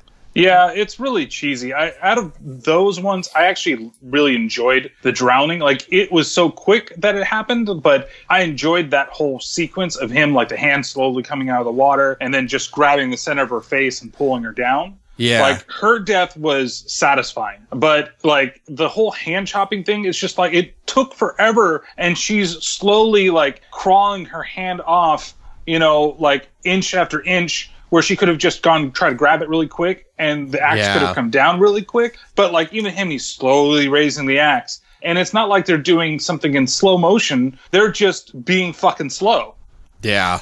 And and he's right there. I And she doesn't even like know, like she knows she's hiding from him, but she doesn't think that he's not paying attention to what's going on. It looks so damn terrible when it comes off, though the squirting blood is kind of funny. Dude, that shit was fucking hilarious. everywhere. like they essentially what they were trying to do with that situation is create some sort of fucking tension, but it was like the worst Yeah. attempt ever. And and and then when it, she gets her hand chopped off, it's like no one's surprised um, Mm-hmm. because it's like you see it coming from like a mile away, and because they're like, oh, I dropped my keys. Like when they first were running there, I was like, Christina, I was like, guess what's gonna happen next? The car's not gonna start. And then I was like, oh shit, they switched it up on us. She dropped the fucking keys, dude. but she gets her hand chopped off.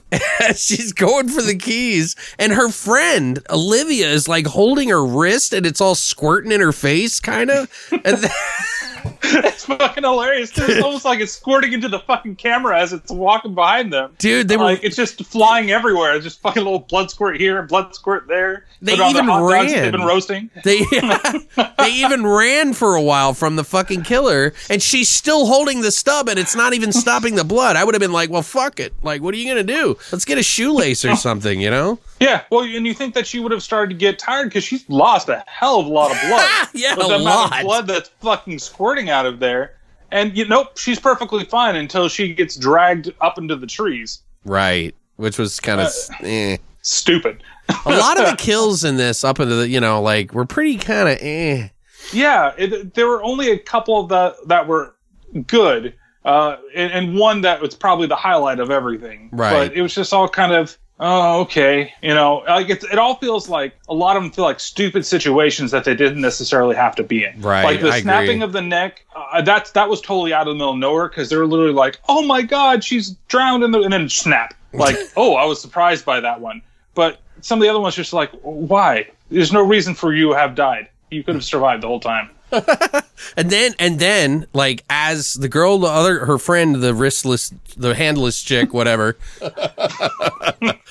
so like fucking, but Olivia is like like on the ground, cowering over this one guy who's the the, the slasher is going to kill her. And guess who shows up? Of course, it's her dad, the sheriff, and Raul, the hunky fucking uh, uh, Freddie Mercury guy. Um, But he shows up just in time before Olivia is about to get killed, and Raul shoots the shit out of the slasher. And he's like, you know, he does the typical, like, I gotta find the body to make sure everything's okay. Uh, and she's like, no, Raul, no. And then he looks, looks behind the, the, the branch, and then, of course, next thing you see is a fucking head flipping in the air.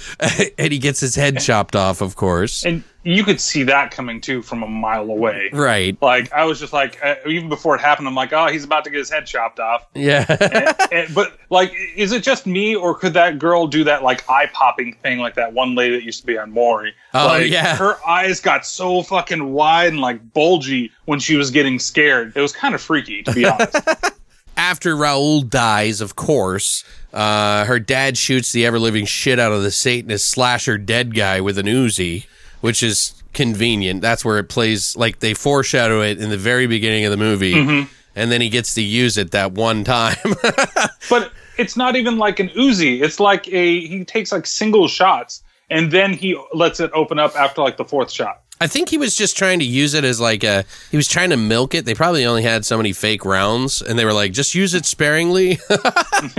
Maybe the guy was really truly fixing it to be used on set. well, and he was one handing it too, so you can't like with that kind of gun.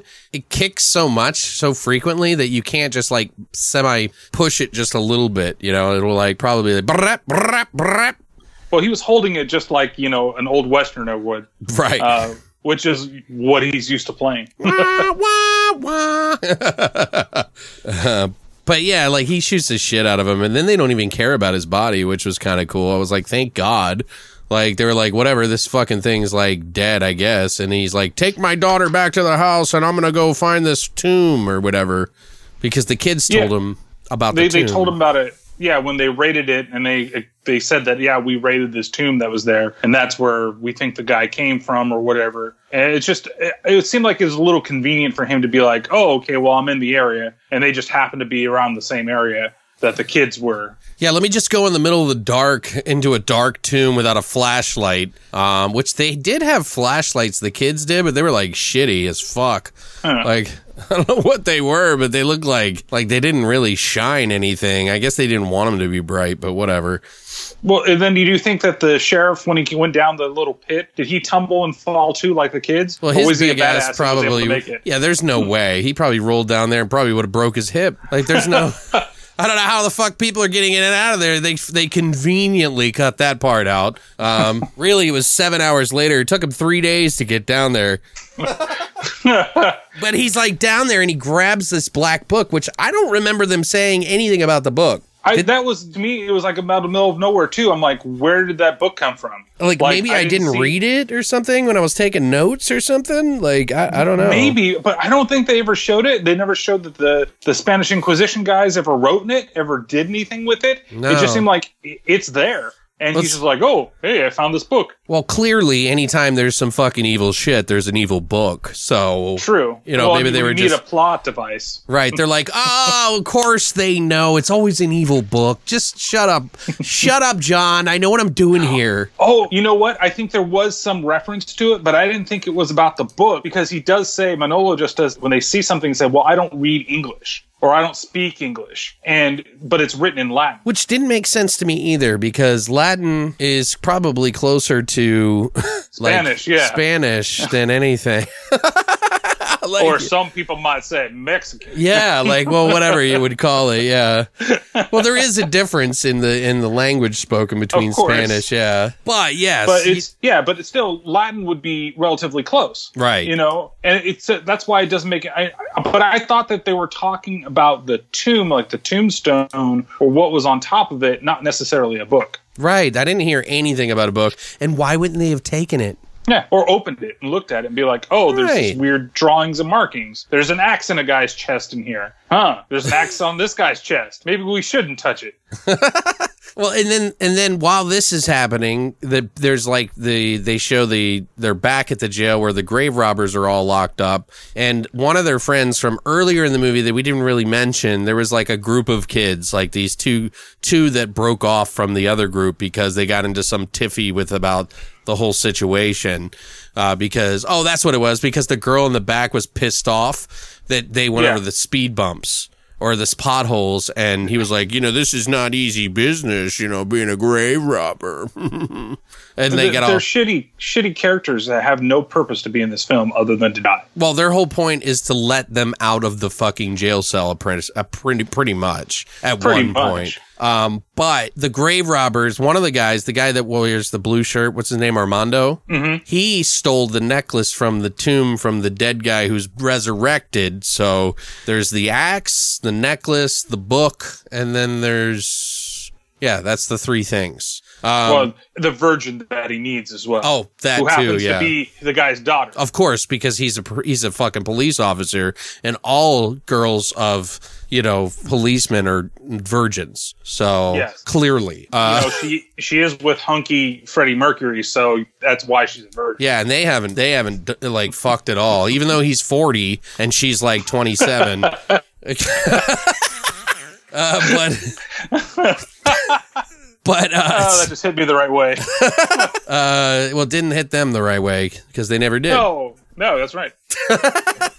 So anyway, the, the the Armando guy stole this necklace, which is this talisman that plays into some part later on that you find out about. But he just starts fucking hacking up blood and like coughing, and they're like, "What's wrong? What's wrong, Armando?" And then all of a sudden he's like writhing around in agony, and then a hand bursts out of his fucking stomach and grabs the necklace from around his neck. And the girl that's like with him is like freaking out, but she somehow manages to fight this hand that's trying to take the necklace from his neck and pull it back into his open body cavity.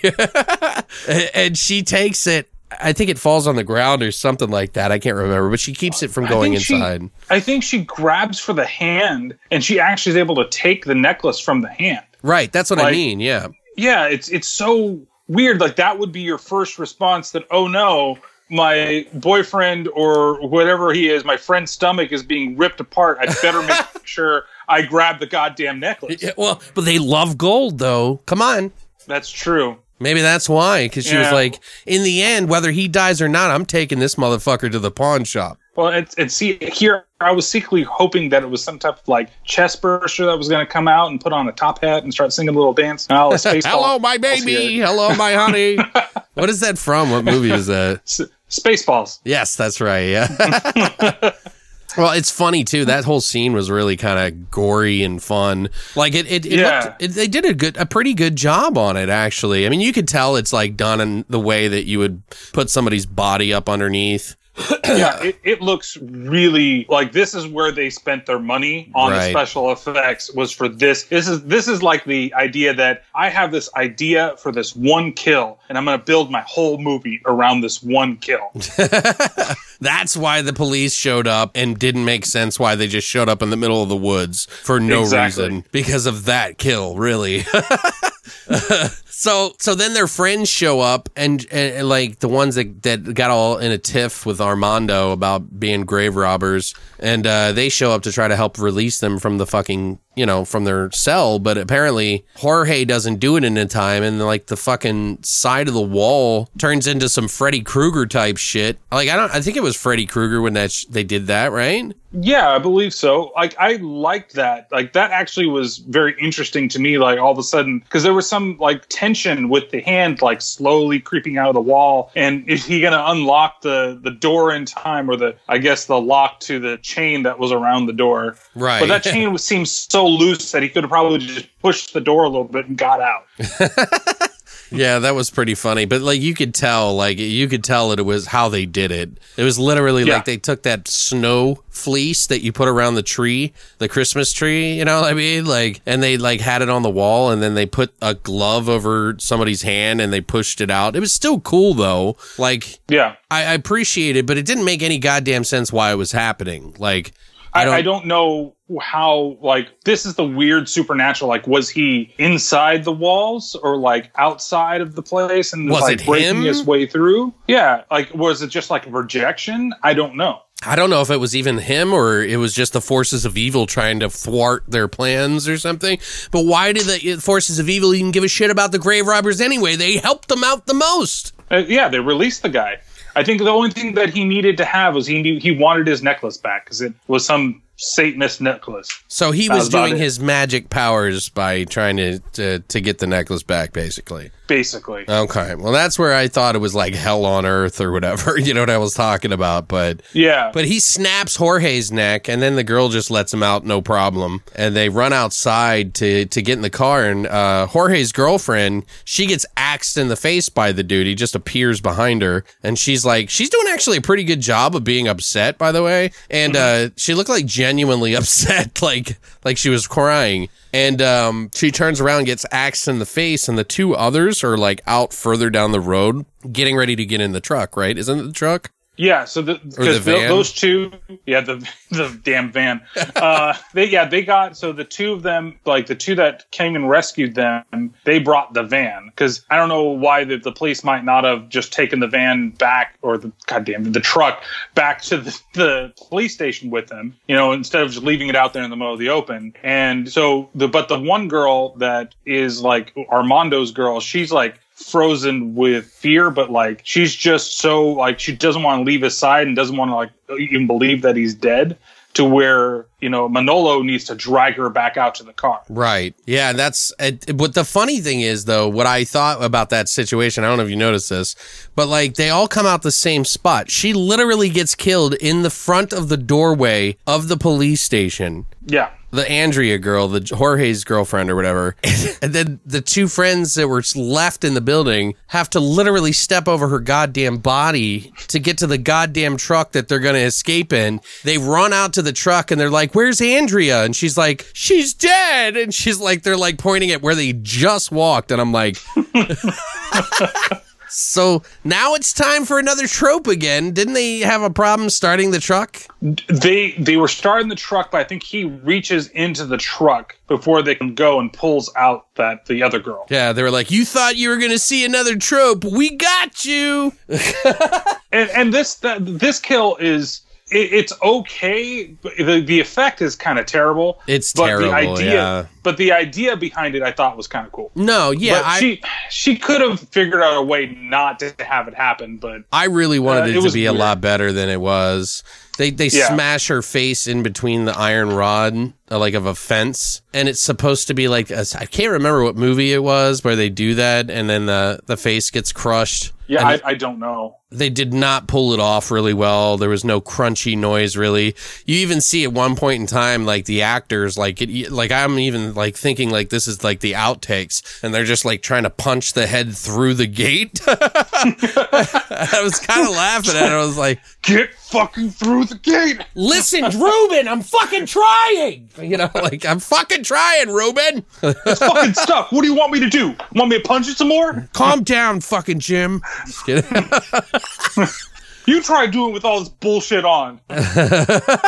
Then this is this is even more funny is like they go so the the sheriff goes um didn't he go to the the the priest? Um he went to the priest to get the book transcribed because it wasn't english. We talked about that which i love that the priest was just like oh shit bad stuff's happening? I'm on it. And like it's Yeah. no big deal. So they go back to the priest where he's diligently deciphering the Latin text in the book uh, when a knife just comes floating in the fucking room because magic. that's one of the stupidest fucking things I was like, what the fuck? And then it just like floats. He sees it and it stabs him in the hand that he's writing with and taking notes. And then he's like, and this is fucked up. I got to tell you this. This is where it fucking tripped me out for a second. He's like curses Satan and he slams his hand down to throw something. I don't know what it was or just, just maybe it was holy water or something like that. But when he threw his hand down, literally in my house at that exact moment, we heard a crash in the, in the, in my studio. Like a bunch of shit fell over. oh shit And we were like, okay, this movie's not scary, but that is. Like, we, we were like, what the fuck? She's like, something must have fell over. I guess I'll have to check it out. I was like, you want me to come with you? She's like, yes. Uh, I was like, somebody back there was as pissed off this movie as you were right. It- but it, it was really this weird. bullshit He's like, fuck Satan. And then it was like, boom. And I was like, what the fuck? What does he mean? Fuck Satan. But that like legit spooked us, and we've had some weird shit happen in this house, so we weren't really that surprised. So we were just hesitant. Let's just put it that way, guys. After this happens, the sheriff heads to the church to get the translations naturally, and he notices that the the, the church is tore up from the floor up, and uh, and then all of a sudden, like, it, didn't he have like a cat jump at him? Is that, it didn't even sound like a cat, by the way. there was something that jumped at him, and I wasn't sure exactly what it was. I was like, it's it's either a cat or it's a goat or it's a bat. It, it could be anything, like random animal just thrown in his face. Guys, Like, it sounded- off screen. It's just whoo. if I can get the sample, I'll play it right here. That's what it sounded like. Like, what the fuck is that? Dude, I was like, that sounds like a guy trying to be a cat. Yeah. It sounded really just throw a terrible. midget at him or something like that. so they get out, and then I know that she gets captured again. The Olivia gets captured because uh, the the killer goes into the house. He kills the other mustache police guy.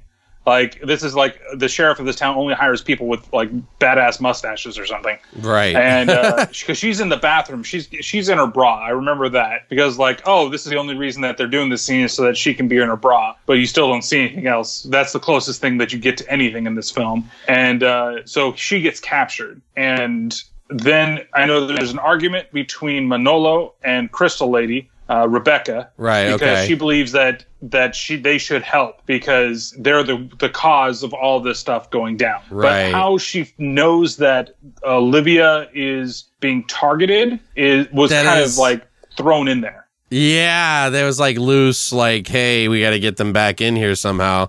We need another character to somehow like hit that guy, right? That's what it was all about, right? Yeah, pretty much. This is where it starts to go downhill pretty quick, guys. Well, it seems like they tried to cram a lot in like the last like 15 minutes of the film. And not really well either. No, because then you got you got sh- the sheriff going back to the priest to figure out what's going on, and the priest somehow survived. Like I thought that he had been killed off by Satan and and flying cat or whatever it was. Right. Maybe, maybe by the power of God, he somehow survived. Yeah, and then he starts chanting to bring or ringing the bell, you know, to bring all the the sisters to the church to pray. That's right. And he, but he before he does that, he tells the sheriff, he's like, the killer's looking for a virgin to impregnate, and the only way to kill him is with the axe. I remember, Yes, he tells him he has to get them stick the axe in his chest, and that there's the- also the necklace that they have to use to correct. kill him. It has yeah, has to be attached to the axe. right. Like, because he tells him when he's when he's on the ground, he's like, "Go get the book." Like that's where I thought like the priest was dying. Like I don't have much left, and I'm gonna tell you how you can save this, and then I'm gonna die. right. You know, but I'll then he come. I'll come back for you. I'll come back for you after I get my daughter who's dying. Yeah, it, it's it's all like kind of crazy. Then you're you're down there. Like now, I don't know. I thought that he took her back to the crypt. He did. He took her to the tomb. Yeah. But is that that tomb or is that some place else? Because that seems to be like above ground when they get into it. I think like they it- don't. Hmm, that's a good question. I don't. I don't know because the movie's not really good at Yeah, th- describing shit. th- this is where it's all kind of just fast and fucked up. Right, because it doesn't look like anywhere they've been before when they leave, And, and you have you have him tied to the ground, like they did in the first one, like in the beginning of the movie. I mean, with the, the pentagram and the candles and everything, making it really romantic. Because if you're going to have the Antichrist, it's got to be romantic. put on some Barry White, maybe drink some fucking blood, whatever. that's right. You know, you squeeze a little blood in her mouth too. Make sure she. Oh, she's that's all right. happy. Yeah, and then make sure you mark her chest because this is where you're going to put the baby. Right, You got to make sure you know exactly where it's going to go. and of course, because he's a Satanist, or not a Satanist, but he's a demon, uh, Uh, he has the great taste to keep on her bra and, and underwear because it's not about sex, even though he's trying to impregnate her. Go ahead. That's right. and then, um, and it's it's missionary too. I mean, I just appreciate- there spread I- open. Uh, just to be fair, guys, I don't want you to think I'm some fucking creep or something. I didn't need to see it, but it just doesn't make really much a whole lot of sense that this evil guy who's been murdering everybody had the forethought to think to keep her clothes on when he's about Yeah. to have sex with her. Come on, Just like you know, I'm a gentleman. Got a wine and diner, right? right? Here's some So- blood, Here's candles, blood, and you get to keep your clothes on. At least your underwear. and he had the black book, so they knew that you know. Because the black books gets those ladies' underwear off really quick. We At least that it didn't say Devlin on the cover of the black book. right. I wrote this. this one's mine. Uh, so the the father comes down and he starts fighting with the the killer, right? Who you mm-hmm. finally get to see what his face looks like. Which is And, terrible. Yeah, it's it's absolutely awful. And there's that there's a scene later on where he's like leaking milk from his mouth or something that looks terrible. Ooh, yeah, dude, like he had a mouthful of semen. Yeah, I, I didn't want to go that far, but that's exactly what it looks like. He just got the world's biggest bukkake and he's just letting it drain out. Oh man, think about It's how many terrible. How many takes that took and how long it took to to really get it out. But No, yeah. you know, I don't think it's the right consistency. I think we need to make it a little thicker. Here, you try it on John, Eric, and Bob over there. You go ahead. He's like, I'm really committed to this, and you're doing a wonderful job, Jim. You're doing a Yeah. great job. You're doing the Lord's work here. So, so the, the father fights, right? And then he's losing, but then Manolo and Rebecca show up, and Manolo joins the fight. Oh and yeah, there, there's that one scene where he like jumps at the the bad guy, the killer, and then it does some weird edit cut to where it looks like he do- hasn't jumped yet.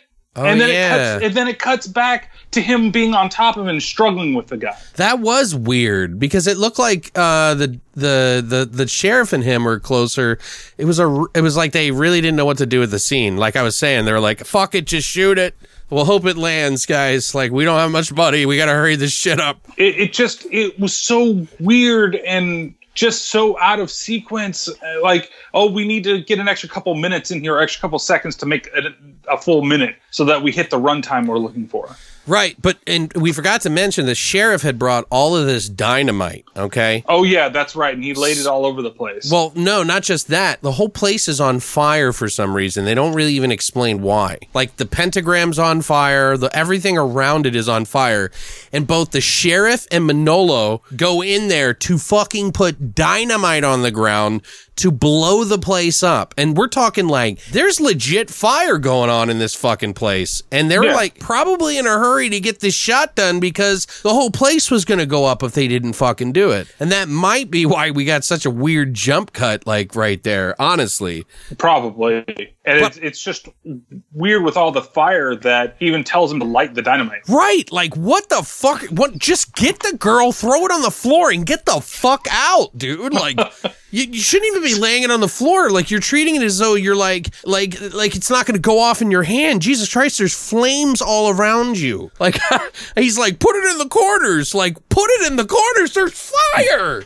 nobody puts dynamite in the corners damn it Like, what the fuck? I don't know. But the killer, you know, he shows up. That's when the sheriff and him are fighting for a second. Yeah. And then Manola, Manolo, I th- this boggles my mind. Like he gets pushed into a corner and then sinks into quicksand or something. Yeah, the floor opens up like a fucking like have you ever been to the city and you have those like little elevator things outside of a shop that go down into a basement? Yep. Like you you open those things up in the city and then they close like an elevator or whatever. It looked like that except quicker without an elevator. It was just like boom and you just flip. Yeah, it was it was like somebody just had a trap door. You know, this is Home Alone. Somebody hit the button and he fell through. Yeah, it was like they probably reversed, uh, you know, reversed the footage. He probably jumped out of it, and they made it look like he landed into this hole or whatever because it just sucks him into the ground. I, I was like, what the fuck? Okay.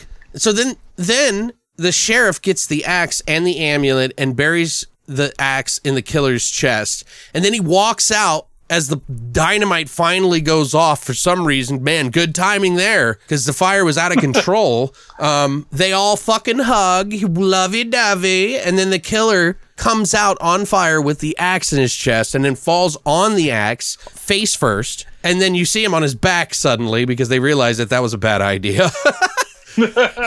Probably to put him out on fire. Um, uh, but uh, who's that in the distance? No, it can't be. It's, a bunch Mano- of bullshit. Is what it's it fucking is. Manolo who got sucked into the earth. So tell me, were you thinking the same thing I was thinking? Like, is he like the killer now or something? Because they pulled that shit in Cemetery of Terror, and I was like, maybe. No, I was just I didn't it didn't even cross my mind. I was just thinking, what kind of fucking bullshit is this? like how fucking like you had to make sure like, oh I can't believe I lost my Manolo. But who's that? Don't worry, baby. They can't kill me. Yeah. Kiss. The end. What the fuck is going on? Well, they it's like he says, what does he say? He says, takes a lot more than that to kill me.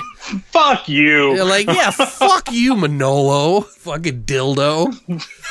I, it's it's such a fucking cop out. It, it is a cop out, and not only that, it's almost as bad as um. What did we watch? Hobgoblins. Have you ever seen that movie? It's been a long time since I've seen that movie. There's a guy that that it blows up on a grenade or whatever, and like he's on fire, like he catches fire. And at the end of the movie, he shows up and he's like, Hey, babe. She's like, I thought you died. And he was like, Nah, just a scratch. And it's like literally like he was engulfed in flames, dude. Like engulfed in flames for like five minutes. And there's a little scratch on his arm. That's, that's what it reminded me of. I'm like, what the fuck? There's no way you would come back. And if you do, you've got to be some evil motherfucker who's like fucking part of the Satanist cult or the Inquisition for that matter from the, the satanic side of it or whatever the fuck it is.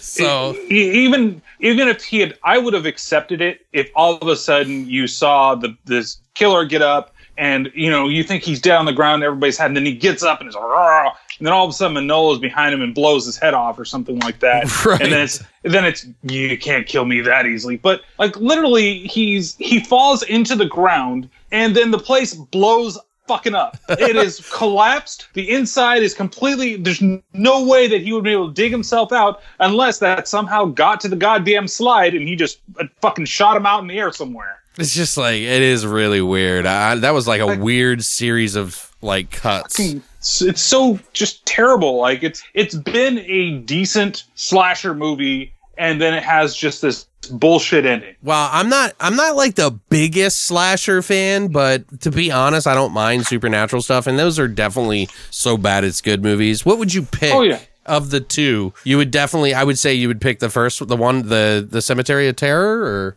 Yeah, I would pick Cemetery of Terror just because I think I got more enjoyment out of it. It was bad, but it was bad to the point that I could laugh and smile while watching it. Like, and Right. it kept me going. Like every new scene, but again, it's a little more until that third act kind of begins. That's where it kind of loses me some. But there's still things in that third act that I was like, okay, this is ridiculous, but it's funny ridiculous. You know, the doctor cold cocking zombies to him throwing all the furniture at the guy. Even the ending of that, where you have the doctor now being possessed by the evil spirit, I thought, okay, this is kind of cool. You know, it's got this like the bad guy kind of wins, but not totally Right, wins yeah. type of thing. And I'm I'm okay with it. Like I was okay with the ending. It's cheesy. It is what it is, but that's it. Here, I just felt like I, my attention span for parts of this movie was just waning on things. I I wish it had just stayed with the grave robbers and like their story of you know that all of a sudden the killer's just trying to go after them. They're the ones that figure things out. Why do we need to have the whole sheriff and his daughter be like the virgin sacrifice that's going to be like chosen Well, when you- she really has almost nothing to do with the rest of the film. you got to give it to Robert Ruben Galindo Jr. Uh, for wanting to keep it keep you on your toes, even if it's not always the most impressive uh, uh, changes. You definitely won't always expect what is going on. You'll be more frustrated in this movie, I think, with the decisions that were made. It's more um, what do you call it? Uh, suspension of disbelief. You'll need a lot more suspension of disbelief in this one than you will the other one, because the other one is just you just take it for face value and you're like, oh, it's just a shitty movie that's really funny to watch. This one Yeah. is is like it's got some good things in the in the right categories, but some really bad choices in the ones that really matter. So I don't know. Yeah, I, I totally agree with that. You know, Yeah. even even with the Cemetery of Terror and the zombies all of a sudden popping up, like it's like unexpected that all of a sudden you think that it's just about a single killer, and then no, he's literally raising the dead. You know, to kill off the the kids and start building his own whatever it is. It's not really explained, but it's entertaining. I would definitely pick these up on uh, DVD at some point. I wouldn't go out of my way to get Blu-rays of them or anything, but if they were out and they were cheap and they were a double set for both of these or all three of them, the Don't Panic and this, that, and that, I would buy it instantly for thirty. Oh yeah, yeah. I'm definitely interested in seeing Don't Panic, like just to see what it's about. Like if that supposedly is the best out of the three, at least it's the highest rated out of the three. Right. Um, and, and we talked a little bit before we started recording, where a lot of the reviews, like they're very high scores, and I don't necessarily get it. There was some that I was watching that was like just you know ragging on it for the most part for both of them, really. But but in IMDb, yeah, for sure. Yeah. There's there's like ten out of ten, like best movie I've ever seen. You know what to expect when it's bad, and it's like no, there's way better bad, so bad it's good movies, and I can name like five off the top of my head that blow this out of the water. But there's still some value to it, so. But not fucking 10 out of 10. Come on, people. No. It's not a 1 out of 10. It's not a 10 out of a 10. It's like average at best, just above average. Yeah, your your mileage is going to vary with this. It's going to be, you know, it'll be entertaining. You won't be bored. I would say with Cemetery of Terror, you won't be bored while watching it. No. Maybe some with uh, Grave Robbers. Yeah, definitely. Yeah, I think they'll get lost a little bit more in the in the story or the the seriousness that they took the the movie. So that's Yeah. probably why. Yeah, you're probably right. Overall, it is just more entertaining for the Cemetery of Terry Terror because it kind of keeps it simple. Definitely. So, but yeah, guys, I know this was a long episode this time, but that's okay. We uh, really got into it, and I think a lot of it was really funny, to be honest, because I was laughing a lot. so, and it's like, you know, it's not like I'm going to, we're not going to do these movies again anytime soon. You know what I mean? So, if you're going to do it, do it the fuck up, right? Like, if you guys have listened to the end, please sound off in the comments. Uh, I'm going to say, let's say, what's a secret word that we could say, Brian? Oh God, put me on the spot here. Uh, um, uh, stranger danger. Stranger Things. Yeah, I was going to do something along those lines. Uh, like, Except it uh, was re- darker. yeah, it was like yeah, something related to Rate Fan. Let's see. Uh, Stranger Danger works perfectly fine. yeah, because then everybody doesn't have to feel so fucking dirty for posting it. You know what I mean? That's right. Yeah, you don't want to talk about dicks and mouths or anything like that. Yeah, I kind of went a little overboard there. That's okay. so, guys, I hope you enjoyed this uh, retelling of these movies. I hope uh, you had a laugh at it like we both did. Brian, it was a really great pleasure to have you on, man. Hey, Why don't you go ahead and tell them where they can find you or where the best places to uh, check you out are? Sure. Uh, I want to thank you first for having me come on. This was a lot of fun. Hell yeah, Um, man. if anybody out there wants to check out what I do, you can find the Terrible Terror podcast uh, out there on most every platform Spotify, iTunes, uh, Spreaker, Podbean, you name it, Google Play, you'll probably find it somewhere. Um, and, uh, you know, it's every other week. I don't do it every week because it's a long process for me to watch the movies, get everything, put it all together. Um, I, I like to say it's B movie type reviews for B movies uh, for the most part. Um, it, it's as polished as I can do it, but I kind of like to have that charm at the same time. You can find me on Twitter. I spend most of my time there um, at, at T underscore T underscore podcast. Uh, Terrible Terror podcast on uh, uh, YouTube as well, uh, where I do usually we do like kind of video reviews. My buddy Pat and I Yeah, we'll go see that. movies. Yeah, we'll see a movie and we'll I, I call them car reviews because we just it's like an instant reaction. You do uh, that right on Twitter too. Yeah, so I usually put them out there on on Twitter and on also on the Facebook page, Terrible Terror Podcast, and then you'll you'll find me lurking on the Do You Love Horror uh, group that you have there on Facebook, and I'll chime in every now and then. Um, but I, I really appreciate that you welcome so many people with open arms. Uh, that you guys do such a fun podcast and.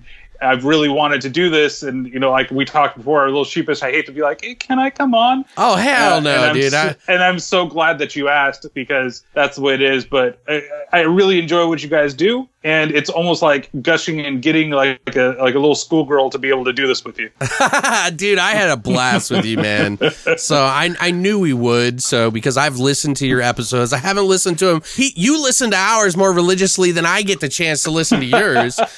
But it's like I I'm do I do so many fucking things. I can't even. Everything's audio, and I can't fucking listen to anything and listen to audio at the same time. So it's I, like. I totally get it. I totally understand it. You know, doing what I do uh, on uh, at such a, a small interval. I mean, you guys put this out every week. Um, I work, you know, my normal job during the day. It's mostly doing a lot of data. So I I sit there and I just I can listen. I have the like my days mapped out of these are the podcasts that I listen to this on this day um, at this time. So I always make sure that I, I get time for you uh, Ah, at dude. some point during the week because I, I really like what you guys do. I I love the Gray Plots episodes. Uh, I love your movie reviews, even if I haven't seen it.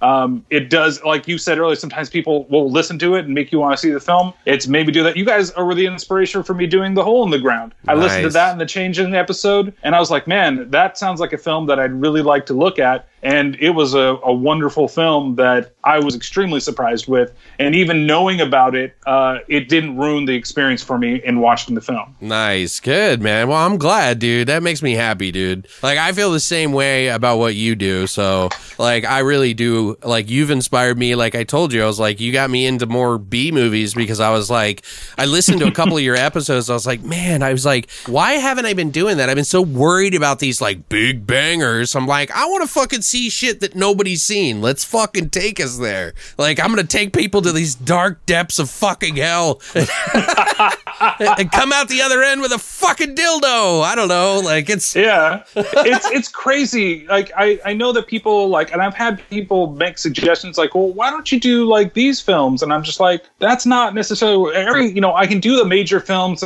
and of course everybody hits the notes and whatever. But I also want to do those little small that I I've never seen anybody talk about. I mean, how many people have you ever seen talk about Six Six Six, The Demon Child? I mean, Right. that movie pisses me off, but there's not many people that actually talk about it. And so here, here's an in-depth, and, and that was actually kind of forced upon me by one of the Twitter followers, and I, I now I've shut that shit down. I used to do every hundred followers and be like, "Oh yeah, you can maybe watch a movie," and then all of a sudden it was all these movies that I absolutely hate. then I'm like, "All right, I'm gonna do this." But, yeah. I was gonna say Uh. you've watched some fucking bad, like some bad Uh. ones, dude. And I'm like, oh man, like those are ones that I might not even want to touch because I I can grab anything from the '80s and like anything, literally anything from the '80s. I'll watch it. But you asked me to do '90s or 2000s, I'm a little bit more particular. yeah, Because some of them get really bad. And no offense to anybody out there. Get your creative fucking jizz on, dude. Like, hell yeah. But some of them are really bad.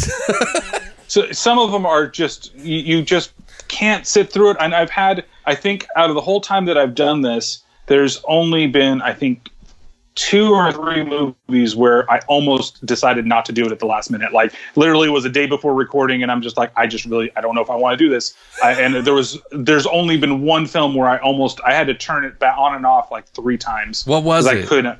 ThanksKilling Three. ah! I, I knew the first one was so cheesy, but it was entertainingly cheesy. That's one of those. It's so bad, it's good for me. You know.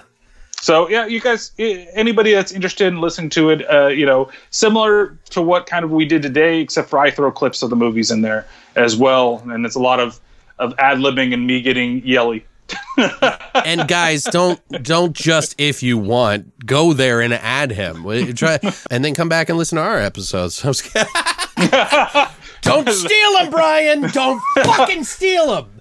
God damn it, my These rats foiled again. Yeah, these are my family. I fucking. Thank you, Brian, for coming on. Guys, check out his shit, please. I'll have links and everything to the all the pages and everything below, uh, or at least a few that you can take you to the uh, Whopper layer, and you can figure it out from there.